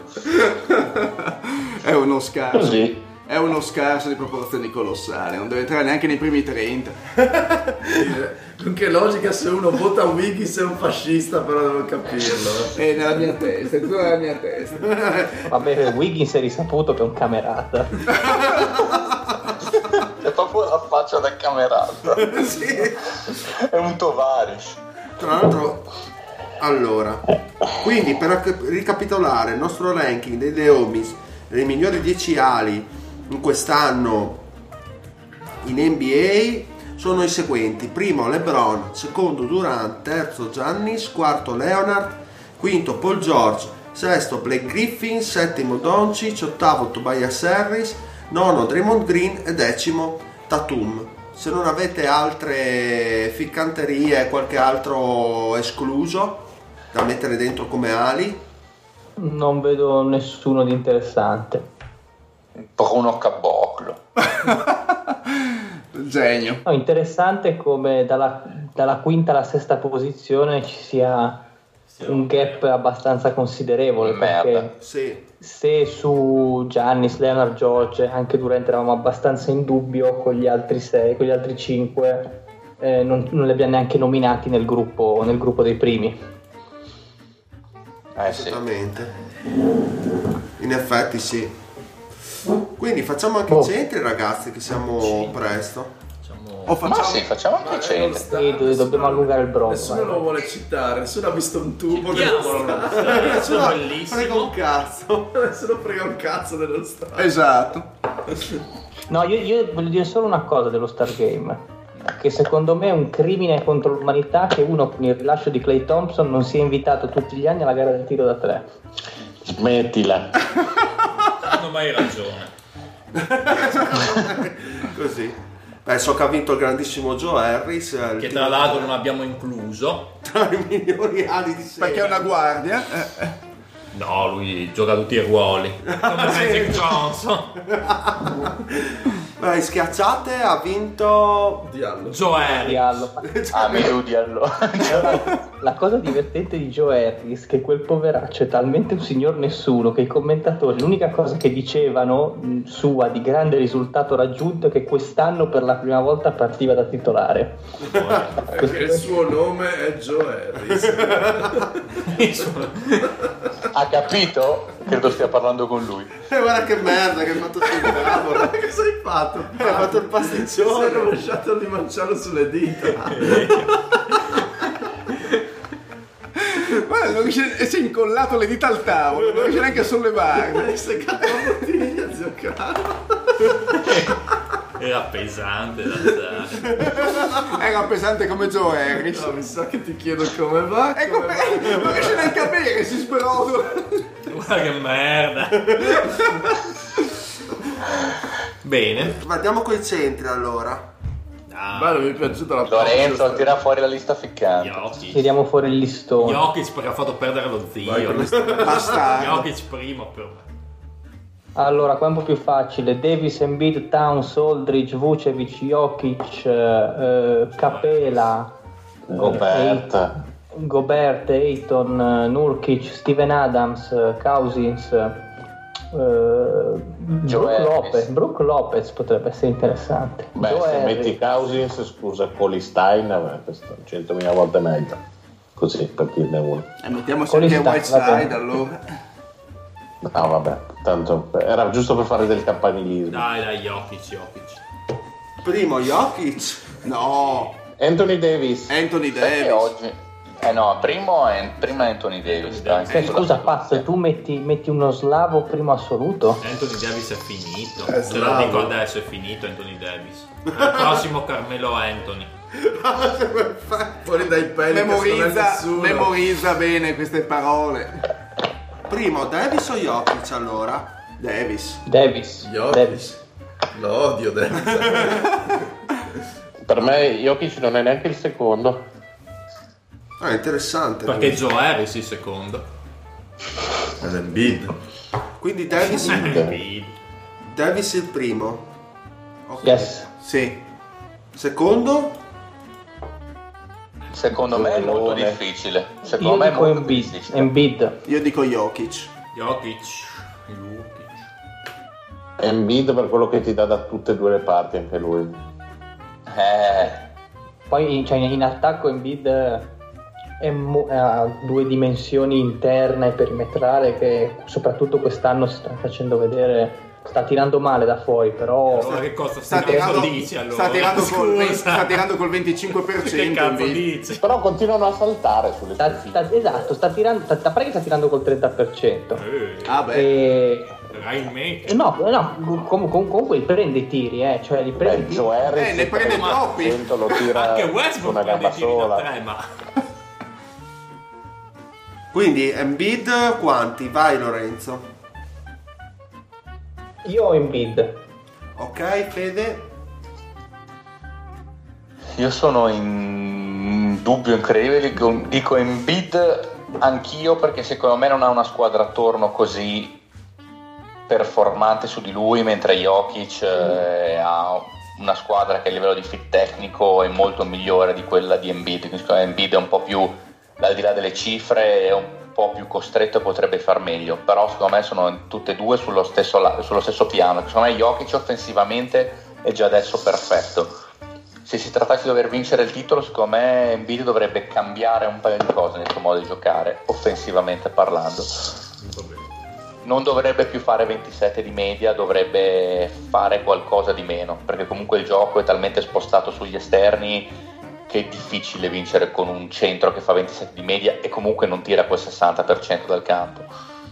Boh, a me Jokic sta un po' sulle palle perché a volte ha dei momenti di indolenza che mi verrebbe da pigliarlo a schiaffi. Eh, ma c'ha la panza, più pazienza. Cioè... Devi capirlo, tattone. Pat? Jokic. Embiid, dai, si comporta da africano. che, che delle Bahamas si comporta da serbo, cioè. Che delle Bahamas, ma si Allora, no, no, non dire le cose come slavo, no serbo. Eh, cioè, non è... Eddie, Hai ragione. Embiid anch'io. Embiid, quindi ciao Embiid. Terzo, Jokic. Jokic. Dai. Dai. Parliamo di niente. Quarto Gobert. quarto, Gobert. Io metterei Towns. Towns. Sì, anche Towns, cazzo. Io metterei Ma dai, ma Towns. per favore. Perché fatti papà? Allora, qua inizia a essere complicato perché, per esempio, se devo. dipende da chi ho vicino, ma io preferirei Adams, però anche lì, se mi chiedi giocatore singolo, chi è migliore tra Towns e Adams, eh, ti direi Towns, però probabilmente per la mia squadra sceglierei Adams o Gobert. Quindi i tre nomi sono Gobert, Adams e Towns, direi, no? Cosa dite per la quarta posizione? Ma eh, Eh, Adams è Aldridge, dietro, che non l'abbiamo considerato, Orford, Aldridge, livello inferiore. Eh, eh, infatti. Al Orford, No, No. giocatori di sistema. Io dico o Gobert. giocatore che fa il sistema magari. Sì. Ah, Però com- cioè, se bisogna mettere il, eh, i giocatori a tutto tondo, Gobert, eh, io direi Gobert e Towns, Gobert eh, ci può stare. più che Adams. Adams comunque, nonostante sia un È più centro player, molto consistente, sì. è Sì. molto role player, non è diciamo a livello di Gobert o a livello di Towns. difensivo di Gobert, secondo me Adams. Sì, No. sono d'accordo. Eh, Gobert è molto più Gobert è Uta, dai, anche ai tempi quando avevano Hayward, Gobert era Uta. Al di là che tutti esaltassero Hayward. No, ma sono d'accordo con te, comunque è più eh, a livello difensivo è molto più mm, come dire mm, più re- non reattivo, volevo dire, riesce a coprire più posizioni del campo confronto ad Adams, Però io ecco, Towns- più un, eh, un centro proprio da pitturato, lo vedo Invece io. Towns Però Adams fa Beh, perdonatemi una cosa, però a sto punto se io dico. Capela, che, che, che- Eh no, era No, anche Capela, stessa categoria di Adams secondo me. No, beh, per- perdonate, però eh, ci sta a mettere Gobert, ma a quel punto, secondo me, eh, Capelà l'anno scorso ai, play- ai playoff ha preso Gobert l'ha battuto abbastanza nettamente. E, scusa- e tra l'altro ha vinto il confronto diretto anche con Towns. Ma scusa, Quest'anno Fede. Towns, secondo me, è migliorato. Però. Capelà ha fatto, ha fatto un'annata straordinaria. L'anno scorso è andato benissimo. Ma Fede, non parliamo mica dell'anno scorso, però da quanto ho capito io, si parlava di quest'anno. Sì, no? quest'anno. No, certo, no, si Ma no, parla ma in generale, ma, ma io dico, l'an- l'anno, per- per- cioè noi abbiamo un'intera serie di riferimento per giudicare Cappellà e Gobert. Buono. L'anno scorso Cappellà ha abbastanza chiaramente battuto eh, Go- Cappellà ha battuto chiaramente Gobert nel confronto diretto e quest'anno secondo me Cappellà è anche migliorato, ha aggiunto delle cose, cioè finché non si è rotto stava facendo una stagione straordinaria, secondo me, veramente straordinaria. Cappellà Devo dire la verità, se devo scegliere tra i due, No, forse sinceramente eh, io paragonerei eh, Capelà a, a Gobert però Towns è un'altra cosa per quello lo metterei Sì, Towns è un'altra cosa. Towns è proprio una tipologia di giocatore diversa, Esatto. a soffermarsi. Per quello- è, per è quello lo proprio met- diverso, è, è offensivo. per quello è lo metterei, lo metterei prima vederlo. a parte quello C'è anche no. da dire che Towns ad altissimi livelli non ha mai dimostrato per ora ancora niente. Ma- Al di là magari di problemi di squadra, quindi magari non è colpa sua, però non abbiamo la controprova.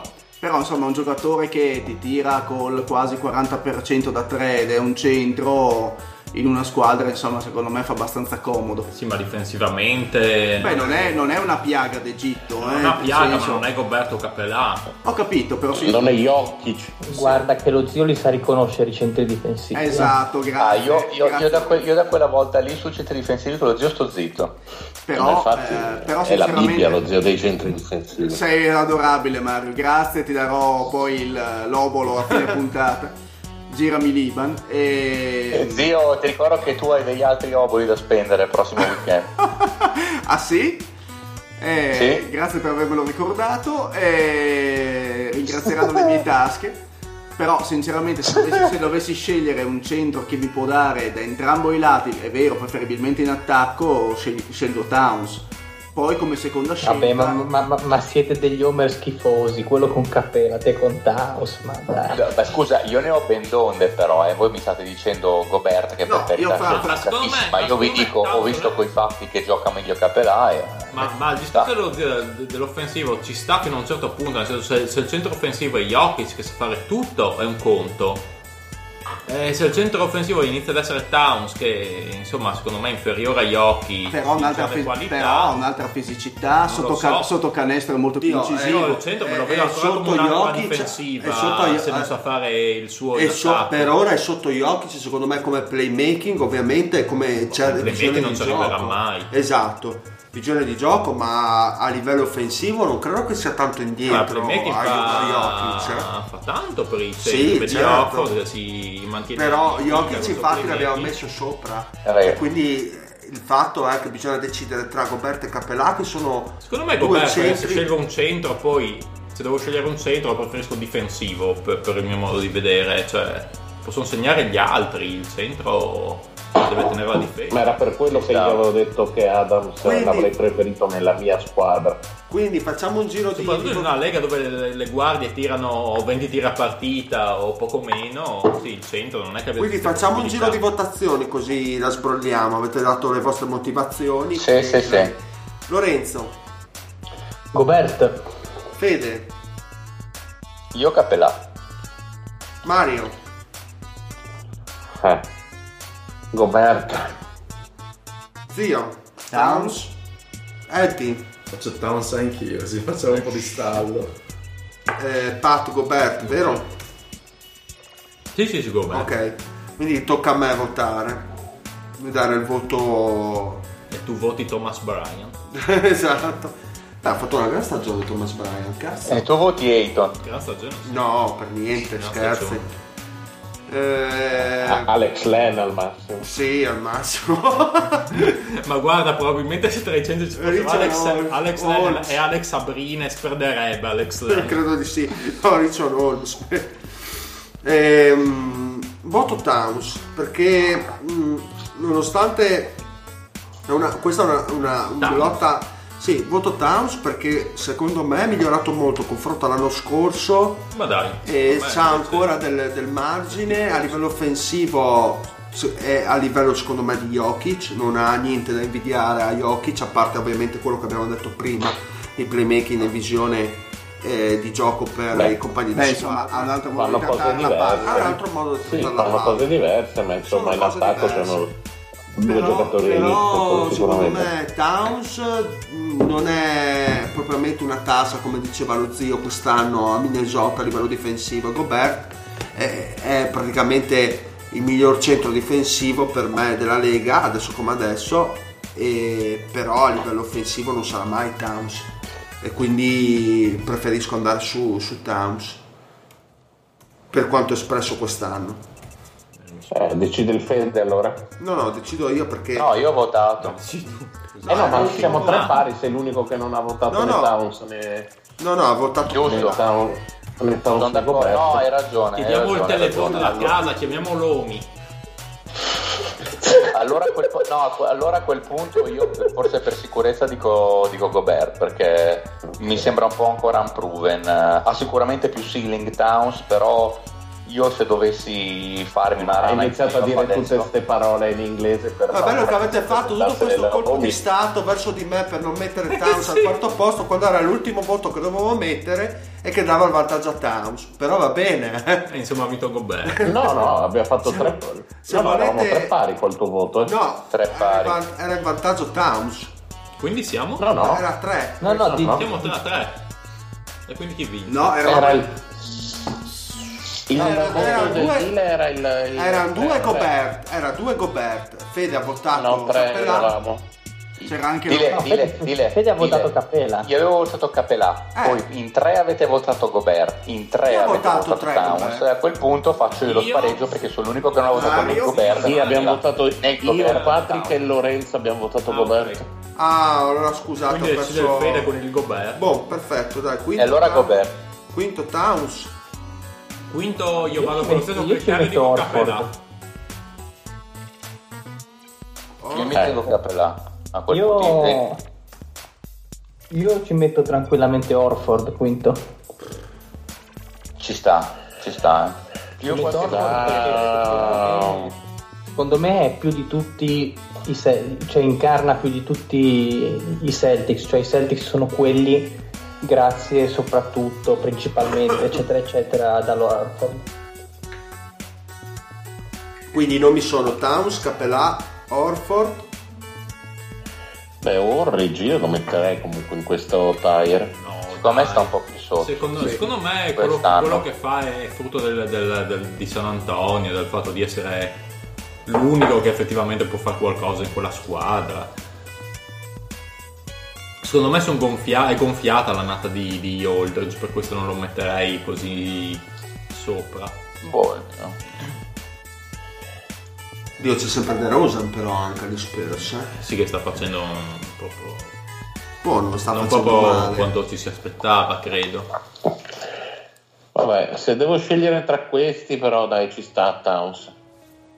Towns, Capelà, Orford. Quindi Lorenzo, Orford, Orford, se- Fede, Ah, È Capelà, è un'ora che dice È Capelà, infatti dico, se c'è ancora Capelà, io continuo a dire Capelà. Mario, Towns, Sì, zio Towns, presumo. Io Towns. Quindi vabbè. detto anch'io prima. Ah, ok, Towns. Perfetto. Sesta posizione, Capelà, Sì. Orford. Orford. Marc Gasol? Ah, vai Mona, vai. No, più giù. Ni? Mi dite, mi dite ni? Io dico Capelà. Ah, ok. Ma un nome che non è stato fatto, secondo voi, Nurkic nei primi dieci? Io Eh, magari in fo- magari in siamo fondo adesso? sta. In Eh, fondo ci Si sta. può arrivare. Ok. Capelà, Orford, Oltrich, Nurkic per ora, ragazzi. Se no, Aggiung- aggiungo. Vucevic. Ah! Eh, ce lo Eh. stiamo dimenticando Vucevic. Eh, per la stagione però- che ha fatto, sì, sta bisogna, stagione sì, però- No, io calcolo la stagione, eh, calcolo la stagione. Stagione sì, però secondo me Non lo so, infatti non lo prenderei nei Stesso discorso di. Aldridge, Invece vi chiedo, me. qualcuno metterebbe Drummond nei primi dieci? Lo Io no. stavo giusto guardando la sua, Io personalmente no, però ma neanche io forse. Allora vi aggiungo anche un altro nome, Ibaka. No. No, no, tanto No, sono fuori singola stagione troppo nero. Dai, teniamo Ca- ok. Capelà, Orford, Oltrich, Nurkic e Vucevic. Direi che questi qua ci siamo. Eh, no, scusatemi, allora anche Adams. E Adams. Eh, caspita. Cazzo che sfida sti centri. Eh, Adams dai. È stata Adams più ci dura di sta, quello delle ali. Adams ci sta. Allora, votazioni. Lorenzo, Per che Eh, posizione? Settima? sesta. Sesta. Eh, sesta all'Orford. Ok, Fede, Capelà Orford è ancora in, se è ancora in gioco anch'io Orford. 2, Capelà Continuo a dire Capelà. Capelà. Ma Capellà è ancora in gioco? Sì. Allora dico Capellà, non, non Adams, forse è andato giù. Orford anch'io. Ok, quindi Capelà va a 4 punti. Ve dico anch'io Capelà. Ok. Siamo alla settima. Ok, facciamo un recap per i nostri ascoltatori che magari si sono persi in questo delirio. Allora, primi Davis, secondo Embiid, terzo Jokic, quarto Gobert, quinto Towns, sesto Capelà, settimi. I nomi in lista sono Orford, Aldridge, Nurkic, Vucevic e Adams. Adams. Orford ancora. Orford. Allora, aspetta, facciamo ordine. Lorenzo, 3 Orford. 4 Fede, È già fuori. È già Orford. Orford. qua È siamo già a quarto. Ok. sì. Settimo quindi va Orford, ottavo Adams. Aldridge, Adams, Nurkic, Vucevic. Io Vucevic. Aldridge. Io dico Beh, Vucevic. io ricordo a tutti che Steven Adams è un fan di One Piece, quindi lo voto assolutamente. Oh, oltre ad essere un fan del Patrick. Ah sì? Lorenzo ha detto Aldridge, vero? Sì, ho detto Aldridge. Fede Aldridge. No, Fede ha detto Vucevic. Vucevic. Ah, ok. Anche io dico Vucevic per la stagione che sta facendo. Due. Mario. Adams. Ok. E Pat, anche tu Adams. Adams, Adams. Ok. Adams. 3 Adams. E quindi potrebbe pareggiare solo Vucevic. Col mio voto. Ma che vada a cagare, Vucevic. Eh sì, quindi direi Adams. Ok, ottavo abbiamo Adams. Attenzione perché arriviamo agli ultimi spot. Nono. Aldridge, Nurkic, Vucevic o Adams? Nurkic. No, come? Adams è andato. Ah, scusate, Ah, sì. scusatemi. Io dico Nurkic. Aldridge, Nurkic e Vucevic. Vucevic. Tutti quelli di Aldridge. Vucevic prima. Aspetta, non- allora. Sì, esatto. Lorenzo, Eh, Aldridge. perfetto. Fede, Vucevic, Mario, Oldridge, Zio, Vucevic, Eddie, Vucevic, Pat, Oldridge, eh, Nurkic. Perfetto. Allora, io metto Oldridge e andiamo a 3 per Oldridge. Allora il Pat deve esatto. decidere. Esatto. Tra Oldridge o Vucevic hanno una posizione. Ah, devo decidere Oldridge. 16. Intanto che giocano in due squadre simpaticissime. Eh, quindi la sfida tra gli slavi... Per... E due, due squadre che tifano i miei nemici. Nurkic, allora, Nurkic o Bucevic, decima posizione. Io dico Colistein. Bravo, padre. Eh, un assist al Mario, attenzione qua, l'asse. Io dico nessuno dei due, dico Cousins, ma sono serio, non faccio trolling. no, sei un troll, dai, ha giocato una Anche perché sennò avresti votato il lettone se avessi voluto fare il troll. Ah, sì, esattamente. Ma vuoi veramente No. fare il trolling? Con, con, con Cusi? Ma se hai giocato una partita? Appunto. Dai. Vabbè, ma scus- scusatemi, ma secondo me ha dimostrato molto di più degli altri. Cioè, secondo me sulla carta è più forte degli altri che sono rimasti. Cioè, se io dovessi fare la squadra e tutto, anche con l'infortunio al tendine, io prenderei prima Cousins degli altri due. Mm, su una stagione intera.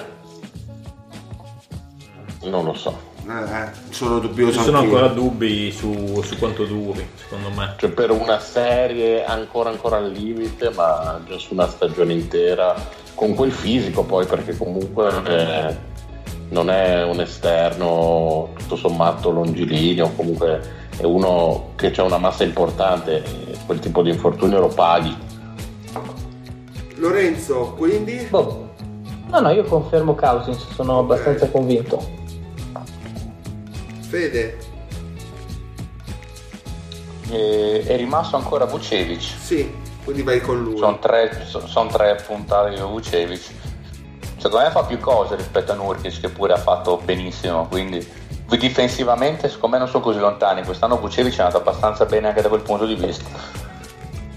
Eh, però appunto quest'anno, c'è l'anno scorso, cioè gli anni passati, Ah, di sì. Vucevic si Era un era pianto. Vero, vero, però, sì- però secondo me eh, adesso è questo giocatore, cioè è, è migliorato. Chiaro. Direi la stessa cosa anche di Jokic, cioè non, Vucevic non è Ibaka era che sta male. facendo una stagione molto buona grazie anche al contesto. Secondo me Vucevic è buono quest'anno, cioè è buono quest'anno e que- adesso è questo giocatore qui. Secondo me E Nurkic comunque si possono dire cose molto simili perché alla fin fine due anni fa ha avuto problemi fisici, ha avuto, cioè, è, un, è un anno, barra un anno e mezzo che Nurkic è questo giocatore qui. Secondo me Vucevic comunque al di là che quest'anno sembri migliorato in difesa, ma cioè, gli anni scorsi ha pagato anche la pessima difesa dei suoi compagni. Non è, Vero, vero, non è vero. che fosse così Comunque- sperduto. Io su Vucevic, su Vucevic dico una sola cosa, che è uno slavo in contractier, quindi attenzione. Sì, sono molto Vero, dubbioso anche vero. Questo Bisogna è- vedere una, una riconferma da parte sua perché Nurkic comunque è vero, problemi di infortuni eccetera, però ha giocato anche nelle precedenti stagioni a questi Ma è livelli. un paio di stagioni che almeno Sì. è su sto livelli. Quindi è abbastanza... Anche per me È intrigante, è intrigante No. molto il nome di Coli Non hai scelto Stein. Colistein, ti ho dato l'assist. E- Eh, anche Colistein me- però in contrattiere, attenzione. perché- Allora- per me Colistein allora- ha, ha un fisico incredibile, però per me non capisce un cazzo. Potrei aggiungere in Ma, contrattiere diciamo anche... che secondo me Colistein può giocare solo in questo contesto in cui stiamo giocando adesso, cioè correre su e giù per il campo a mille all'ora, anche perché ti fa fare tante cose in difesa, visto che lui cambia veramente su tutti, ha veramente dei piedi velocissimi, però ecco in attacco più che le ricezioni dinamiche, eh, palla canestro sì, ha messo qualche movimento, ma eh, a metà campo diciamo è un giocatore molto limitato, infatti si vede quando entrano Giles e, e, e Bagley come diciamo cambia anche l'attacco a metà campo perché hanno più talento, più movimenti, più varietà. Io però eh, soprattutto insomma in spazi più ristretti. Quanti anni ha? 24 Scusa? mi pare. Venti- Quanti anni ha? 27, una roba del genere. No, No, meno, ne avrà 24, 24, mi pare. dai. Come 27? No, ma lui tutto- ha 20 26 anni. Davvero? 26. Eh ragazzi, giocava con Towns, era quel... Eh, Prima eh, 5 6 anni del che... 2015. E allora lo pubblisco anch'io. Oh. Eh sì. Io dire che questo è un giocatore fatto E finito allora un così. vecchio. Aggiungerei se volete sempre in contrattiere anche Randall che sta facendo una bellissima stagione. Che bella stagione. Sì, ma non tra... Però Però da, però da forward. Randall non, non ci sta. in questo Cioè, prima di Randall ci metto, ci metto anche Miles Turner, però. No. appunto. Vabbè sì, ah beh, oh ma Miles Turner non esiste. ragazzi, ha Cioè, Miles Turner, Sabonis, secondo me è meglio di Randall, questo- anche Kuzma, cioè, tra- anche se è in un altro ruolo. Anche. Brogdon. Questo Kuzma. Ragazzi, ma tra l'altro E Joe Harris? l'abbiamo, l'abbiamo completamente lasciato lì, Miles Turner effettivamente, ma.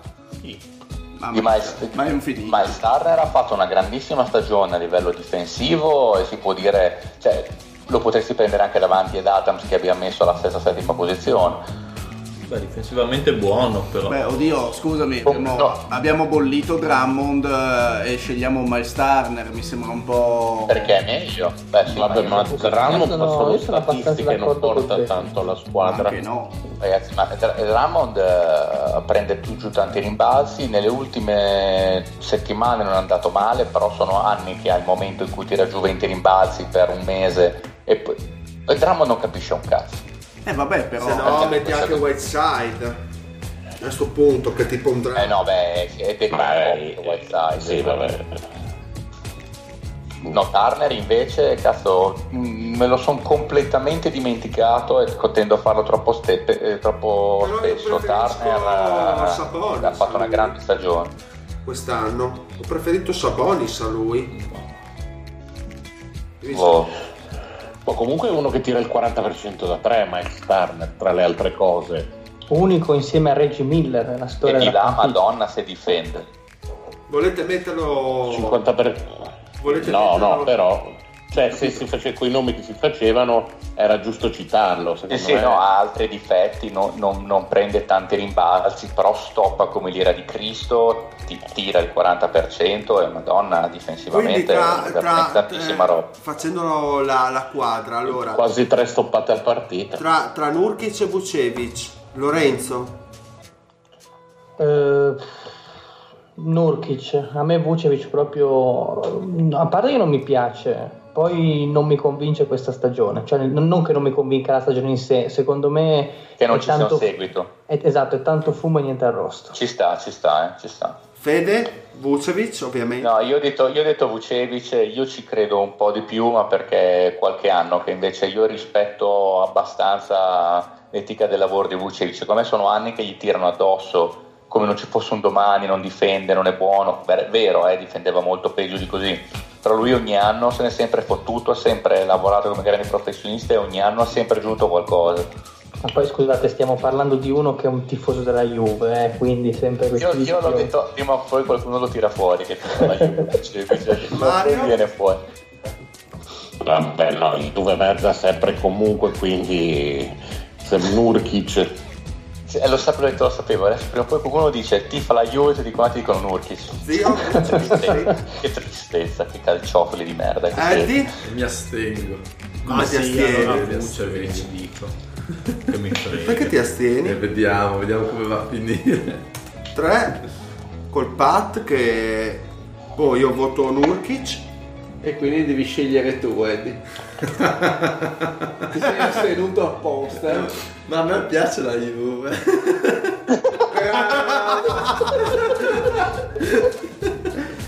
E quindi abbiamo già Non volevi dirlo però. Vucevic. Vucevic. Porco. CR7. Allora, ecco i 10 migliori centri per quest'anno in questo ranking dei The Homies. Primo Davis, secondo Embiid, terzo Jokic, quarto Gobert, quinto Towns, sesto Capela, settimo Orford, ottavo Adams, nono Aldridge, decimo Kucevic. Perfetto, completata anche questa. Quindi, dacci il risultato del Get to Know, qual è la canzone più ficcante di sempre per il Pat? Ma questa è un po' una sorpresa perché il Mario in testa. Il Mario in testa perché era, era la che era Baba Black Sheep. Babadook, porca puttana. Il Mario in testa. Incredibile, non avrei mai detta questa. Mi hai lasciato senza parole. E chi prende zero punti invece? Ormai conosco le tue Non mi trappole. ricordo questa Ah, risposta. mettila come closer della Perché le puntata. Dillo. era un Backstreet Boys. Quella... Eh, La seconda era ovviamente i Backstreet Boys.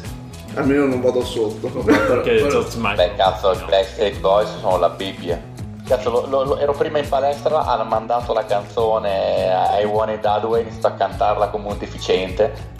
E stranamente tre barbuti, strano muscolosi mi hanno lasciato loro. Con il lettore di carta e Samap pagavo Sto ancora scegliendo come chiamare. Sei un pasticcione! Sì, sì, eh beh, non sono mica così. Ma tiratela, tiratela. Il lettore di carte Samassi. Cioè, tu vuoi dirmi che ti piace questa Ma no, non canzone? è questa! Hai sbagliato canzone! Non è questa. Eh no! Non c'è questa, ma non c'è il corcione. Oh, ma è una Canzone versione di merda. contemporanea. Cioè, la tua canzone preferita è sta merda qua.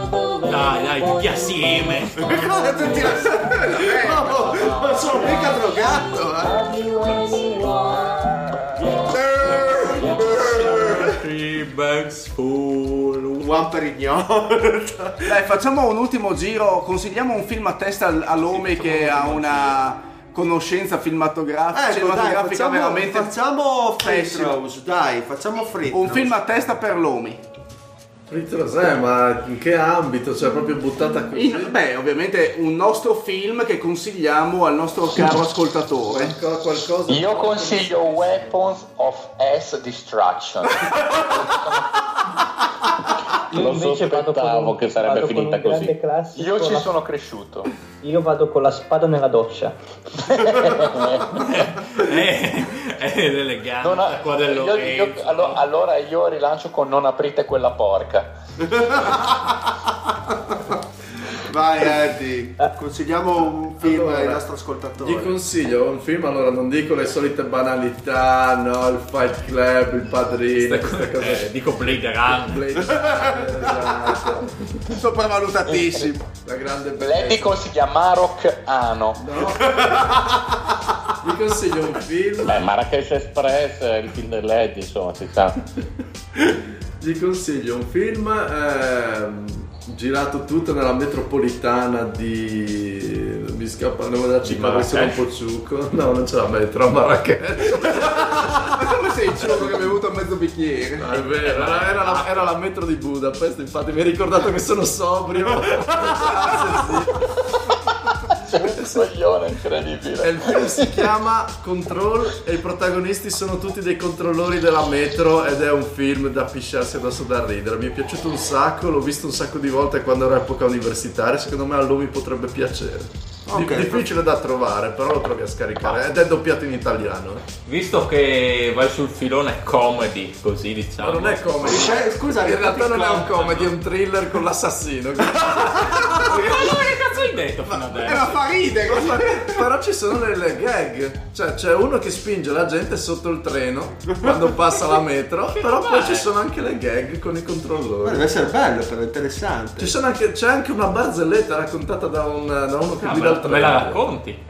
Ma volentieri. Eh, certo. Non Quando si può fare una buona risata. Non vedeva l'ora lei di potersi sciorinare la barzelletta. Allora, vai. Però, però così vi spoilerò la barzelletta di controllo, un po' mi dispiace. Ma vabbè, dai. Tanto nessuno lo vedrà mai, quindi tranquillo. Neanche l'uomo, secondo me. Allora, un tempo va al bar e si, si fa, eh, si ordina 10, 10 vodka. A poco 10 vodka se le fa mettere tutte nei bicchierini già pronte davanti a sé. Prende la prima e l'ultima e le butta via. E tutte le altre le- le- se le beve. E il barista gli fa: Ma scusa, perché la prima e l'ultima l'hai buttata via? Eh, perché la prima mi fa schifo. E l'ultima mi fa sbroccare. Ma che vaccata è?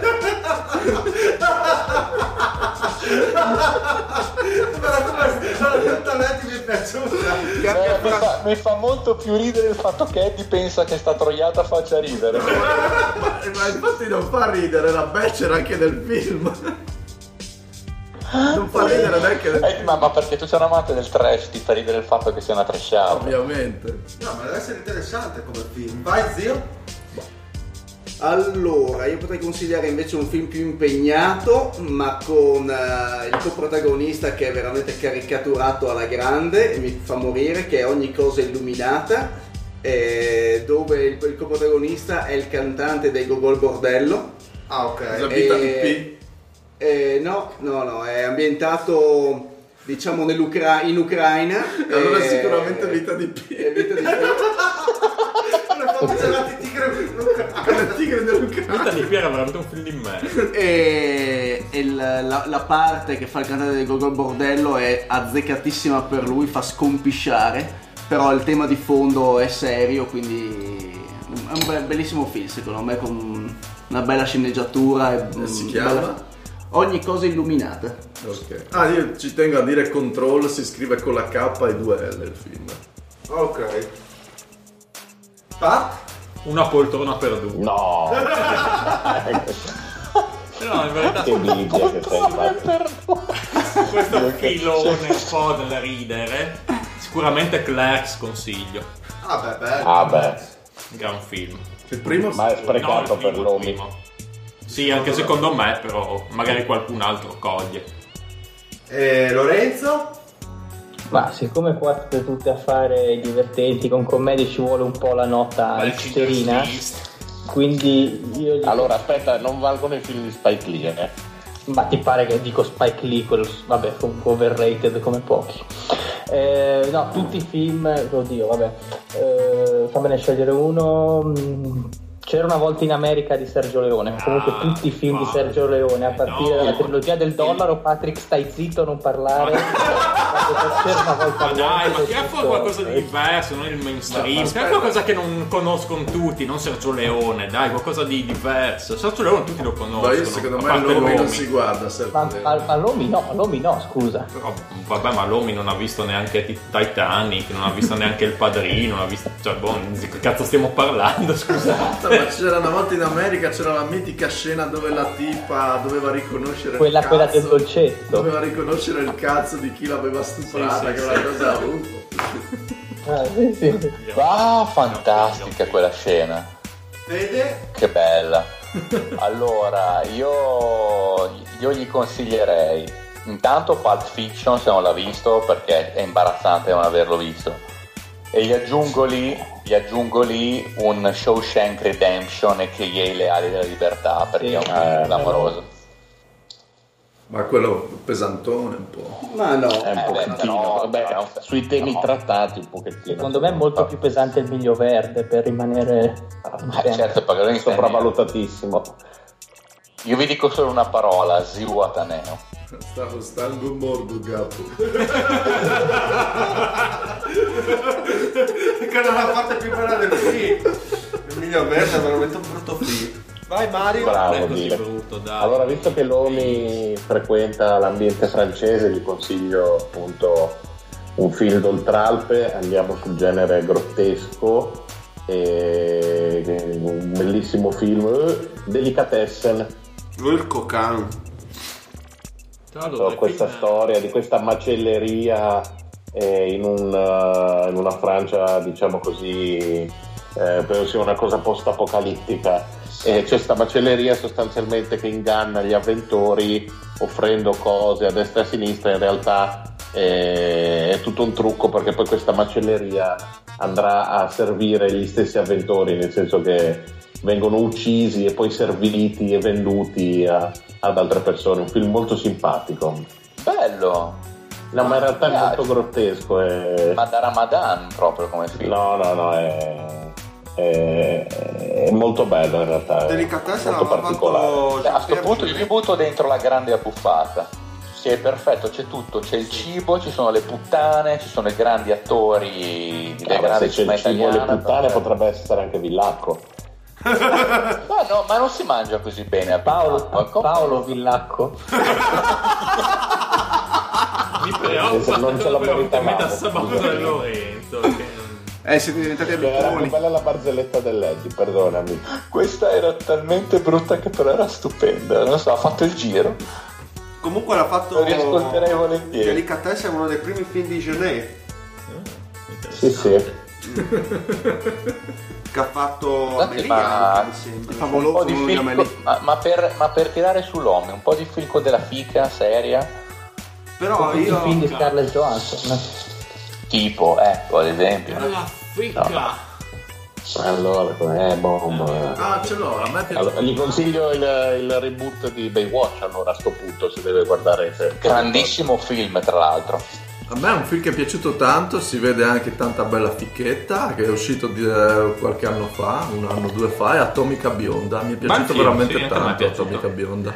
Sì, anche a me. Con piace. eh, quella gnoccona di... Avevo zero aspettative quando sono tipo sono arrivato al cinema, non c'era un cazzo da buone, ma vedere. Eh, C'era eravamo io, te Eravamo io e forse. te, eravamo. Mi ha detto, boh, vedere sta merda. No, c'è Charlize Theron Sì. come mamma l'ha fatta, ma anche altre belle tipette, ci sono scene lesbo e il film è veramente figo, un film d'azione, eh, con- c'è anche James McAvoy dentro, eh, d'azione, tante botte, tante sigarette, alcol e bombate a pieno. quindi- Eh, allora direi che è il film giusto per loro. È, è una colonna, una consiglierei madre. sonora- colonna sonora fotonica, tra l'altro, Atomica Bionda. Allora, visto che dobbiamo consigliare anche un film Con la eh, ficchetta. con la ficchetta, Madre. che non è scu- a livello proprio di film non è il massimo, ma a livello visivo per ficchette e per film d'azione è il, è il top, è una cosa abbastanza particolare, il Sucker Punch di Zack Snyder. Eh, C'è tanto... Ah, E c'è Ah, tanta bello, Punch. perché c'è solo ficchetta praticamente, vestita tutta Ah, perdo- perdonatemi. no, allora il suo è fichetta, il cigno nero e ciao, tante Vabbè, carote. dai, siamo al top, siamo al top. Perdonatemi, visto che ovviamente io adoro Pulp Fiction, a me il Pulp piace. Snatch lo strappo, secondo me, è uno dei film più belli mai fatti negli ultimi vent'anni, per il mio personalissimo gusto. Ah, bello, non è niente male. Secondo me non è niente Eh. confronto a Zombie S. Zombie S è un- è un gran capolavoro. Toilet of the Dead era il sottotitolo. esatto. No, allora, allora perdonatemi, The Room, film No, no, più no. brutto no, della no. storia, ma Omi, quello ti piace. Beh, ma c'ha, c'ha vinto l'Oscar, no? Col, um, come si chiamava che ha fatto Sì, con docufilm Disaster l'anno scorso? The Disaster Altre, sì, sì, esatto. Sì, Era The Room è una roba Se no, siamo a livelli di Alex Lariete. Visto che Ti dico una cosa, abbiamo Omi, il, il protagonista di The Room parla in inglese come tu parli in italiano. Perfetto. Ok. Se no, una cosa Rima- rim- rimanendo in tema, secondo me Jennifer Connelly in A Beautiful Mind è illegale. Oh, aspetta, Jennifer Connelly, era quella No, scusate, più- allora culo. Eh, allora. che mischia un po' tutto. Attenzione. direi No, no, che no, no. l'Omi deve assolutamente vedere Bambola con Valeria Marini, ragazzi. Beh, scusate, allora però ti carico da 90, Panarea con Alessia Merti. Che film incredibile, ragazzi, lo so a memoria. Uno Ragazzi, lì c'è, scena, lì c'è una scena che mi fa sempre morire ogni volta che la vedo. C'è il tizio praticamente che è nel ristorante sulla barca e deve riempire quattro piatti di plastica e c'ha la pasta che deve tirare su dal, da- dal pentolone, no? La prende e inizia a fare una senza pomo- uno senza peperoncino, una con poca mozzarella, una senza capperi, ma tutte uguali. Cioè lui se ne sbatte il cazzo, tutti gli fanno le- tutti gli dicono per me senza mozzarella, lui se ne sbatte il cazzo. È una scena che a me fa morire. No, Un gran gran filmone Panare, eh. Cazzo, No, col Jennifer Connelly, da- Il da- cazzellone, beh, cioè. Dal meglio La e Requiem for a. Dream, ragazzi. Requiem for a Dream perché c'è la mitica scena culo contro culo che è top, secondo me di sempre. E allora The Human Centipede. Perché quella è- io, io vedo già il, il Fede no, insieme a questi ricasti in questa Che grida stanza che sotto, culo culo contro culo e le due tipe che usano un dildo che si stanno inculando a vicenda. Ma secondo voi l'uomo avrà mai visto scemo e più scemo? Ma non l'ho vi- visto neanche io quella Ma è merda. bellissimo scemo e più scemo. Stupendo. Se no ai nostri ascoltatori consiglio, mh, visto che abbiamo parlato di film eh, normali, un film d'animazione, Your Name di, Ma- di Makoto Shinkai, che è piuttosto famoso, può piacere anche a Romy visto che si intrippa di anime. È un po' particolare, eh, Makoto Shinkai è quello che ha fatto anche The Boy and the Beast. Sì, bellissimo che consiglio. È un, veramente molto The molto Boy and the. Beast è veramente un bellissimo cartone. E film d'animazione Makoto Shinkai è uno di quelli che tira molto adesso, come adesso. E per voler bene, l'ultimo che consiglio a Lomi, anche se un po' mattone, è un ami- l'amico, il regista è l'amico del, del Lorenzo, quindi Spike Lee, e consiglio la venticinquesima ora. Madonna. Super film. No, guarda, a me l'unico di Spike Lee che mi è piaciuto un po' è Inside Man. Anche quello. Ah, che bello. Anche in Sideman, sì, anche quello, però la 25esima ora questo sfumature angoscianti. Ma Sideman non sembra un film di Spike Lee, però. No. No, è vero. Sembra tanto. quello più atipico. Nessuno ha detto i God Game. Chi ha detto? questo che ti I l'ho insegnato. Esatto. Questo non te l'ho insegnato. Eh? E nessuno ha consigliato Prometheus, quella mitica scena del tipo Dai, dai, digli, perché mi ha creato, dai! no, quella è una scena incredibile. Che gli spacca la testa con la testa dell'altro. Eh, spiegala però la scena. E boh, ma se la vedrà l'Omi, dai. Che- Cosa spoilerà? La più cioè, bella. Spoiler il finale, scusami. Dai, dai! Dai, dai, digli, digli perché mi ha creato, dai! Bene, quindi andiamo ai saluti dopo questa sessione di free throws. Ritorna la rubrica Dell'off topic. dell'off topic. Dai, dai, dile! Dai! Ciao Pat. Dai! Perché mi hai creato? Faccio come il coglionito. tiro un, un fisso. Ciao Pat. Dai! Ciao Eddie. Volevi solo soldi. Soldi. Ciao zio. E... Dai! E cosa? Eh, Ah, eh. eh, no, già, già mi avete già censurato troppo, adesso sono... Ma cosa? Uscirà domenica sta puntata. Ciao Lorenzo. Buonanotte a tutti, rimanendo in tema di serie tv, dopo anni mi sono convinto a guardare la nonna di Scrubs e, e niente, ho detto Ti hai, tutto, quindi ti hai sbagliato tan malissimo. compa- compatitemi. Sei tu uno scrub. Ciao. Dai! Ciao Fede. Bella ragazzi, alla prossima. Ciao Mario. Un saluto a tutti, soprattutto a Brogdon. E ricordo, e ricordo a tutti i nostri ascoltatori di andare e di, eh, Ah, eh, eh, eh. andare a recuperare il podcast del Sergio Vivaldi di basketballnba.com dove ci sono ospiti lo zio e Lorenzo se non l'avete già fatto perché la puntata esce domani e se bello. giovedì siete ancora Come domani? Sì, martedì. oggi quando l'ascoltano. Esce mercoledì. No martedì Martedì, detto una ma martedì è due giorni fa. ah sta sì succedendo? vabbè No, dile, ti vedo, ti vedo in bolla. Va bene, comunque Beh, ascoltando daremo il link, penso, su Twitter, no Lorenzo? Sì, sì, facciamo un bel tweet Posso- con tutti i crismi. Un saluto anche da Madonna. Dile e alla prossima, grazie!